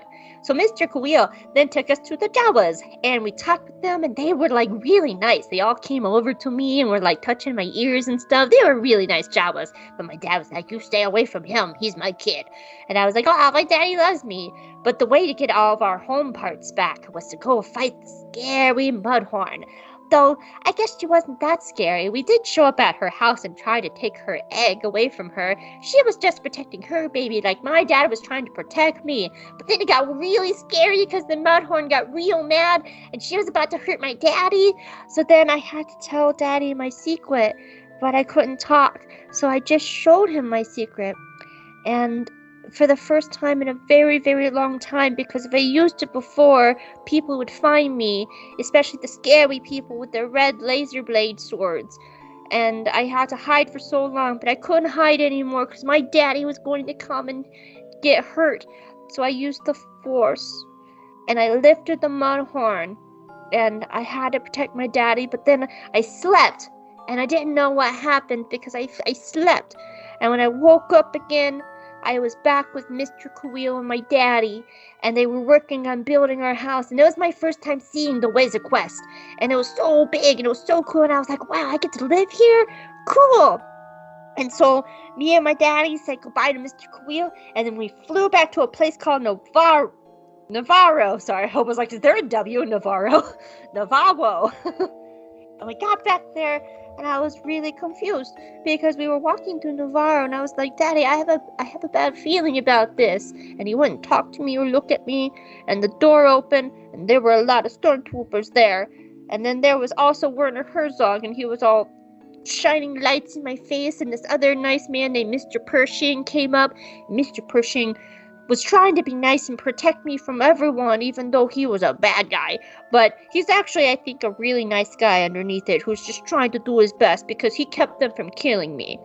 And so then I fell asleep for a while because Mister Pershing was like, I'm going to take very good care of you. Uh, care of you. And the next thing I know, when I woke up again, my daddy was there, and he was carrying me in his arms, and it was really cool because then all the plastic, big plastic toys in the white armor, well, they just fell over because my daddy plays really hard with his toys. He even set a toy on fire, and it was really big, and that toy was very lifelike because it was all like, Barrr! And it was really cool. I hope I get toys like that when I live with daddy for so long. And so we ran outside. And my daddy was all like, I will go and protect you.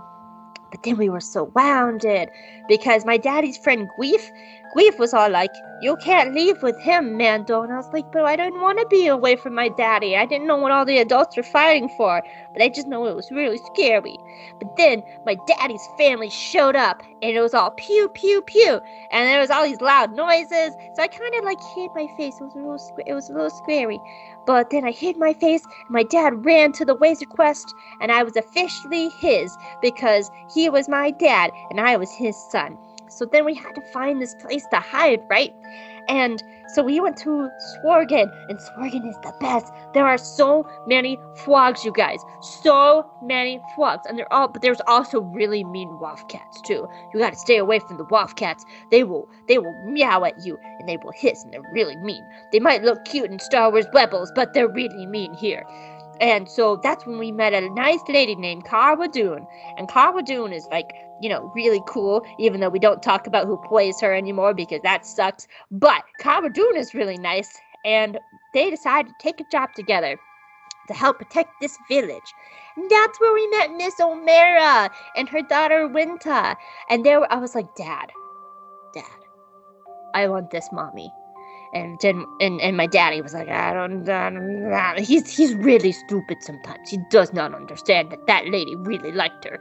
And I really liked Winta. Winta taught me so many games, and I got to play with all the other children, and they were so nice, and except for I was one time eating a frog and they said it was gross and it made me feel really bad about myself, and they were kind of mean, so I would only eat frogs in secret, um, except for Winter would bring me frogs in secret so the other kids wouldn't make fun of me. And you know, I hung out with Winter a lot, and I don't really remember much about this because there's one night where we heard a lot of big pew pews pews and everyone felt really scared, and all the children and the old people were all in one house and we were all very scared, and I, I didn't quite know, but next thing I knew everything was happy and everyone was great. It was nice, and so we lived there for like three weeks and it was great. But then suddenly one day my dad was like, we have to leave, and I was like, but Miss Omera is going to be my mommy, right? And my dad was crying, and I knew it because the tears were coming out from under his helmet, and he was like, we gotta go, son, we gotta go! I can't stay here and fall in love! It's the protect you, son! And I was like, but Daddy! So I had to say goodbye to Miss Omera and Miss Winter. So, but now we were running, which means that we didn't have money, and apparently money is very important. I don't know why, but it is. And so we were running around, people were shooting at us, and finally the Wazer Quest needed some repairs. And then we met the best person in the wor- world. We met Aunt Peli. Aunt Peli is so much fun. She says all these swear words, and she gives me bone broth, and she brings me worms, and her droids are really, really funny. I get to ride around on this one droid named R D five two. What was the name of the droid? I don't remember. And I lifted him up, and I threw him against the wall, and Chris was happy because he died. And so it was so much fun to hang out with Aunt Peli. And one day, my daddy was all like, I'm going to go off with this guy named Toro, and we're going to find this very nice lady who ended up being Aunt Fennec. Well, apparently Aunt Fennec didn't used to be nice, but she is now, and she, like, you know, Aunt Fennec brings me cakes, and we hang out together, and she lets me put on her hat, and she lets me shoot her gun at things. Aunt Fennec is the best, and I'm pretty sure she's kissing Uncle Boba, but we'll get to that in season two. Anyway, so that's how we met Aunt Fennec, because uh, him and Mister Toro, who ended up being a really mean, mean man, um, they were looking for her, and Mister Toro shot Aunt Fennec. But that's okay, because when Toro came back and captured me and Aunt Peli, we were so scared, and Miss Aunt Peli was like, don't worry, we're going to sacrifice... Yeah, I will take care of you. And then Daddy showed up, and Daddy was not happy. Daddy doesn't like when people play with me, and Mister Toro was a mean, mean player person. And Aunt, and and Daddy blinded him, and it was so bright. And the next thing I knew, Mister Toro was sleeping on the gl- ground, and he just was sleeping so hard on the ground. But Aunt Peli picked me up and gave me back to my dad, and we said goodbye to Aunt Peli until season two. And so we got on our ship and left. And I guess Toro just slept there forever. I, or maybe they took him to one of those hotels because I never saw him again. So, but we still needed money. So then we hit, went and hung out with some of Daddy's old friends. And I don't really like them. They were mean. There was this lady named Shion, and she just played with knives a lot. And she, like, you know, tried... I, I looked out, and one time she was, like, licking my daddy's helmet. It was really weird. And there was also this man named Mayfield, and he was very, very whiny. But he's also, I think he was actually a very, very deep, emotionally well-written character that really defined how gay characters function in this time period, I guess. Um, but, you know, he was fine, and there's other people, too. So my daddy went off with them, and I was really scared because they left me with a robot. Is the robot's name here on this list? I was left with a robot named K- Q ninety. And Q nine was all like, oh, hi. And I was like, hello, why are you sitting in my daddy's chair? And the droid started looking for me, and I was like, oh, we're going to play a game. So I jumped down, and I started playing hide and seek with him. And the whole time, my daddy was away, and I just I was like, I want to show my daddy I'm the best hide and seek player. And so I finally hid in my bedroom, and that's when Q nine found me. And he opened the door, and then he fell asleep. And when he fell over, there was my daddy. And I was like, hey, I won hide and seek. And he was like, yes, you did. And he also had this new Twi'lek with him named Quinn. And he's like, we're going to go back to the other place now. So we flew back to the other place, and we gave Quinn back to my daddy's old friend. And my daddy was like, all right, buckle up. We are flying out of here as fast as we possibly can. And as we flew away, some X-Wings shot up. And then the place where they just led had fireworks. And it went boom. Like fireworks, it was great. So great. So then that was fun. And then I had some more adventures with my daddy. But we were still having to like run away from people. And then one day, my daddy's old friend Greef called up. And Greef wanted to kind of settle everything and finish everything with the mean, mean Werner Herzog. And I was like, okay. So, but my daddy wanted to get all the friends. And we didn't get like, you know, the cool friends like Aunt Peli or Aunt Fennec there for season two. But we went back and we got Miss Quadradoon and we got Kuiil, and then we find out that Mister I G eleven was rebuilt. So apparently my dad didn't shoot him. He was just taking a nap. And so we then, um, so Mister I G was so much fun. He took such good care of me. He would walk me and we would play hopscotch together. And then we would like go ride the Borgs. And it was so much fun. He taught me how to pet the Borgs and feed the Borgs. I really liked Mister I G. And Mister Kuiil was so nice. He had this like the best like milk and tea and broth, and he would feed me. And apparently he saved me a whole box of frogs just for me. I ate so many frogs. And he was like, these are for you, Grogu. And I was like, thank you, Mister Kuiil. So we decided to fly back to Navarro to meet with Mister Greef. And Mister Greef had these scary friends with him. And these friends ended up being really mean because in the middle of the night, these big old birds showed up. And one of them hurt Mister Greef. And I was like, oh no. And so I was like, I guess I should do this to help him because he's my daddy's friend. And so I walked over to Mister Greef and I showed him that I could too also use the force to heal people. But it was really tiring. And I took a nap. And when I woke up the next time, where was Gro- wait? Where did Grogu go in that time period? Oh yeah, I grieved. Okay, sorry. Hope was like, what is the plot? Um, so when I woke up, it was the next morning, and Greef w- was talking with Daddy, and his two friends were napping on the ground too. So I, everyone's just so sleepy today. And so Mister Greef decided to team up with Miss Kara and and my daddy, and I was going to ride back with Kuiil. So then I hopped on a blurg with Kuiil, and we were riding back to the Waster Quest. And then, and then as we were riding back, these two big toys in white armor sped up, and Mister Kuiil held me really, really tight, and he told me not to be scared, not to be scared, and I, he told me to close my eyes. And that it was going to be okay.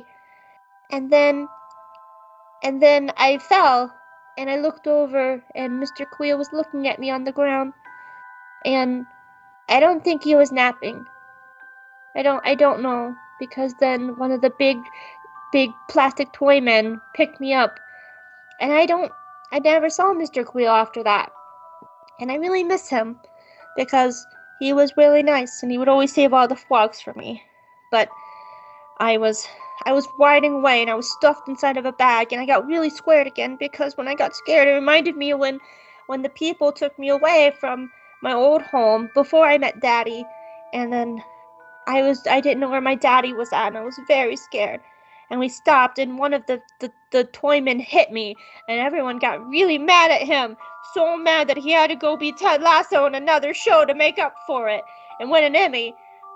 But then Mister I G showed up, and it was so much fun, so much fun. Mister I G came over, and he broke the toys, but that's okay, because they were mean toys, and they would hit me, and my head hurt, and made my ears hurt, and Mister I G picked me up, and we rode into town, and there were so many fireworks, and all of the toys started, like, falling over, because Mister I G was just shooting them left and right with his little fireworks, and he threw the speeder bike at them, and it was so cool. I had so much fun.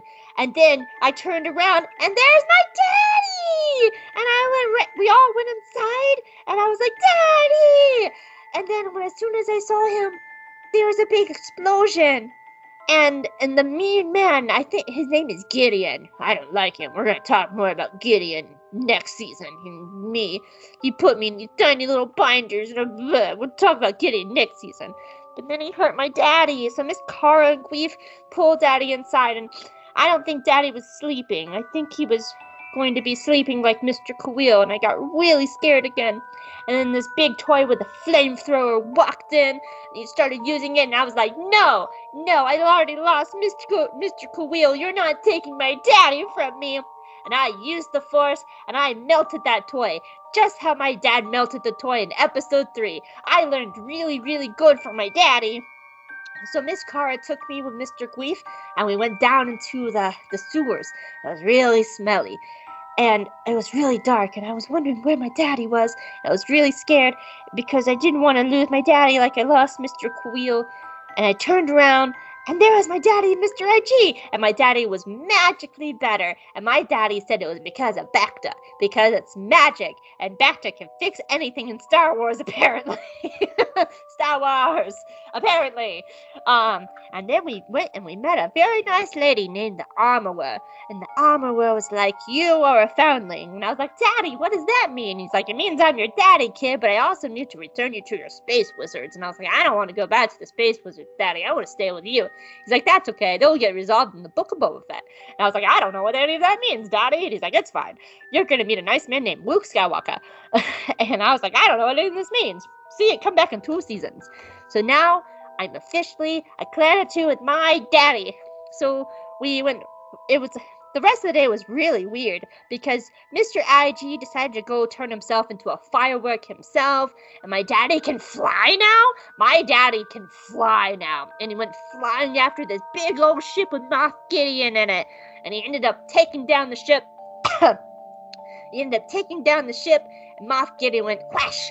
And I thought that was the last of him. We'll see him again in season two because he has a big sword, a big white saber called the Darksaber. And we'll, we'll get to that. But my daddy came back for me, and we said goodbye to Miss Kawa and Mister Greef, and my daddy picked me up, and we flew back to the Razor Quest. And there was our home. And it was just me and my daddy, and he even gave me his Mandalorian necklace to make sure that I was a foundling, because from now on it's just gonna be me and my daddy, and surely nothing horrible will ever happen in season two or in Book of Boba Fett, but we'll see. Grogu is away! Bye-bye! I got really emotional with that Kuiil bit. I guess so. Holy cow. That just came out. Grogu away. Go, Grogu away! It's like Super Grover. How was that? It was a horrible. It was really good, and I'm proud to say I found the music. Oh, what's the music? I'm not telling. They already know. I'll tell you after the show. Okay, okay, okay. Um, so that's it. Time for the final question. How would you rate this season as a whole, Chris, and why? I'm giving this a ten out of ten. It's not a, it's not technically perfect, but I think this is gonna, like, even if, like, after whatever they've made now, everything else is turns to crap and nobody likes it.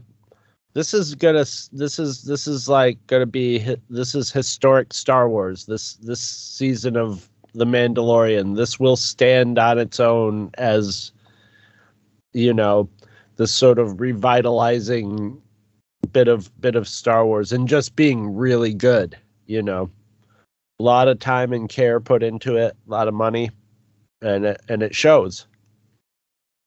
Exactly. Ten. Ten, ten, ten. You couldn't have done any better. You could. They couldn't have pulled it off better than they did. Exactly. Ten out of ten for me too. For everything you just said. Like, yeah. As, as, as much as, like, you know, animation is my preference. I will always love animation more than live action Star Wars. I cannot deny that this is Star Wars right now. Uh-huh. This is the general audience Star Wars. It changed the face of Star Wars. We now have Star Wars on television, which is insane. And it, you're right, everything will always be compared to The Mandalorian. And it's, hol- it's holding hands, it's holding hands with the animation. And, yes, absolutely. And it's also sort of, it's also playing footsie with a lot of others, like the old comics and stuff, and a lot of the stuff that I love. Yeah. In the, in the, and in and the, the books too. Like, we have fucking, yep. we have fucking Cobb Vanth, who was, and I think, like, what, two chapters of Aftermath, if that, like, like two or three chapters, and that's it. Like, you know, like, it's it's amazing what this show is doing. Mm-hmm. Um, and this first season is solid. As you're right, it's not perfect, but I would argue it's hands down possibly one of the strongest, if not the strongest, first season of a Star Wars television new, show. New, and that's new, saying something. New territory and familiar at the same time. Absolutely. Um, I cannot deny this season. Now, I do feel very different about season two and everything that's come after this, but I, I cannot deny that I, I feel like season one is so well done. It's well balanced. It has a great three-act structure. It's so great. And if this was ended up being a standalone and this is where it ended, I'd be satisfied. I'd be like, yes, the show was great. Yep. It, yep. But and then it just kept going. So, oh my goodness, I'm tired after the Grogu illusion. It's been like what, like three hours? This is a three-hour episode. Um, all right, Chris, where can people find you? You can find me at two true freaks dot com. That's our website, and you can find all our podcasts there. We are also on Facebook, the rapidly sinking Facebook. At the two, the, the only thing people go to Facebook anymore, I think, are groups, which is luckily what I'm going to tell you about. The two I two go freaks. To see my pictures of my nieces and my le- nephew because they yeah. live out of town for me. And the, yeah, and, and that too. But like uh, we've got the Two True Freaks podcast group and the Two True Freaks Cantina group, and one is where we put up all our podcasts, and the other one's where we hang out. And we are also on Twitter, and um, our Twitter is run by the brand new dog in the family, Gene Hendricks. Bork, bork, bork, bork, bork, bork. Yes, they've just added another. Another dog to the family, and I, I hear the, the, the two dogs are get the all the dogs are getting along well. No. Which is, it's easier to get. I hope dogs that's to on get, the It's Christmas easier to card. Have dogs get along well than like adding a cat into the house, but uh, a cat to some more cats. But I can like, I yeah. can con- the, I the, can concur because it took a, like a good tra- time for like Zeb to integrate to the girls, yeah. and Spokes yeah. doesn't even like Spokes will tolerate. Zeb, she doesn't like Zeb, but it's, Carmilla would be like, "Yay, play with me." It's it's it's easier to get two dogs, to, but but if dogs go bad, it can be a lot worse. Like the, yeah. like they'll kill each other and stuff sometimes. You know, it's Gene, that's. Happened. I hope the dogs are both on the Christmas it, next year. Are on the what? Uh, yeah, are, I'm sure they will be. I'm sure they will be. They are an important part of the Hendricks household. So speaking of like cuties, can I say my two girls turned seventeen last week? Wow, yeah. Like, they're my girls. They're sweet old ladies. Anyway. Carmilla doesn't act. Huh? Yeah, no, she does. She looks like a spring chicken. Yeah, Carmilla does not act old. Spokes is every bit of seventeen years old, and she will tell you all about it. She's like, yep. I am old. I am not climbing into your lap. You're going to pick me up, and I will lick your big toe until you pick me up, because I'm not jumping anymore. In the toe licking phase. Well, where can people find oh, you, Hope? She's always been, like, if if my arm is exposed, she has licked me from the tips of my fingers all the way up to my shoulder. Like, she's we, a licker. We had a Siamese cat that was like that. Yeah, like she is, it's not a phase. She has always been this way. Um, you can find me at JGuysandJedi on Twitter. That is our Twitter account. You can also find me at Hope Monax. I am a writer for the Geeky Waffle, so you can read all my work over there. I am just having the best time. And sometimes you can hear me on Space Waffles, which is my show that I do with my friend Arzu. I shouldn't say my show. It's not my show. It's my friend Arzu's show.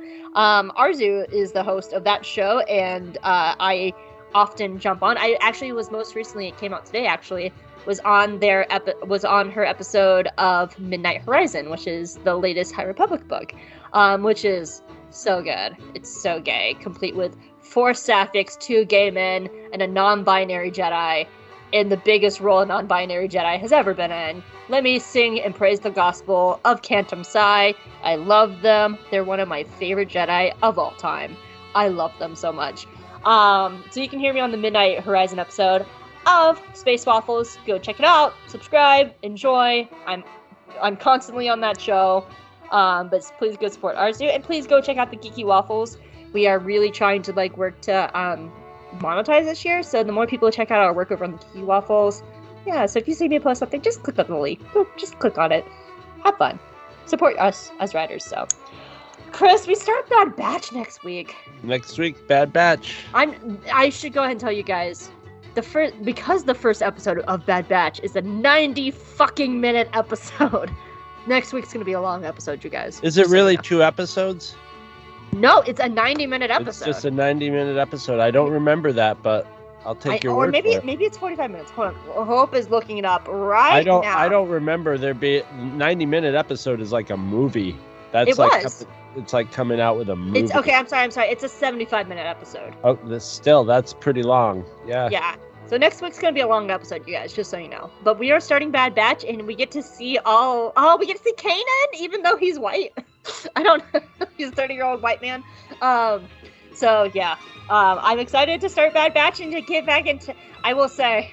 I'm so excited to get back into my lovely realm of animation, even though I find Bad Batch horribly boring and safe and not progressive in any way. Oh, uh, I might have more positive things to say. We'll see. We'll, we'll see. see. We'll find out.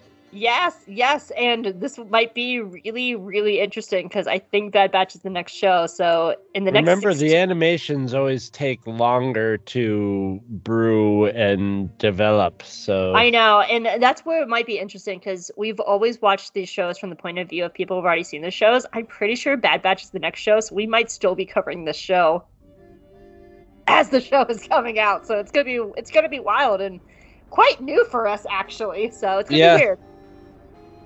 So, yep, uh, let's do it. Bad Batch next week. Long episode next week, you guys. Buckle in. But, all right, everybody. All right, see you next week. Bye-bye. Bye.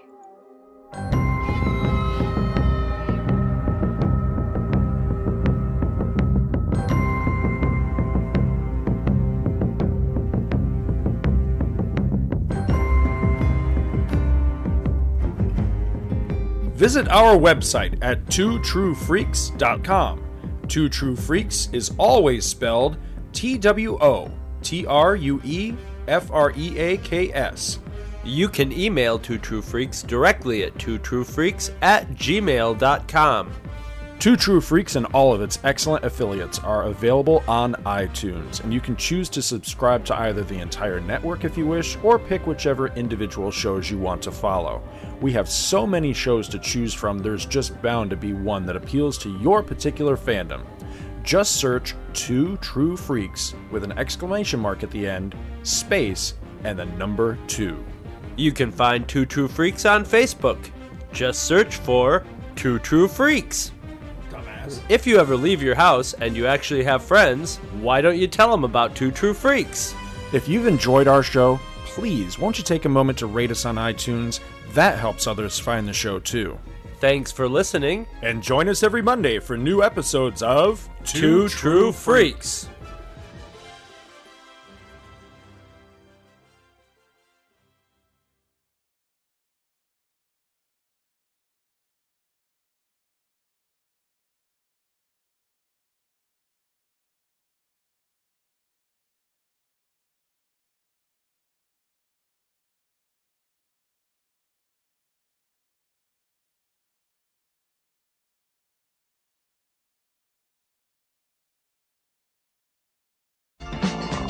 Go home! Go home!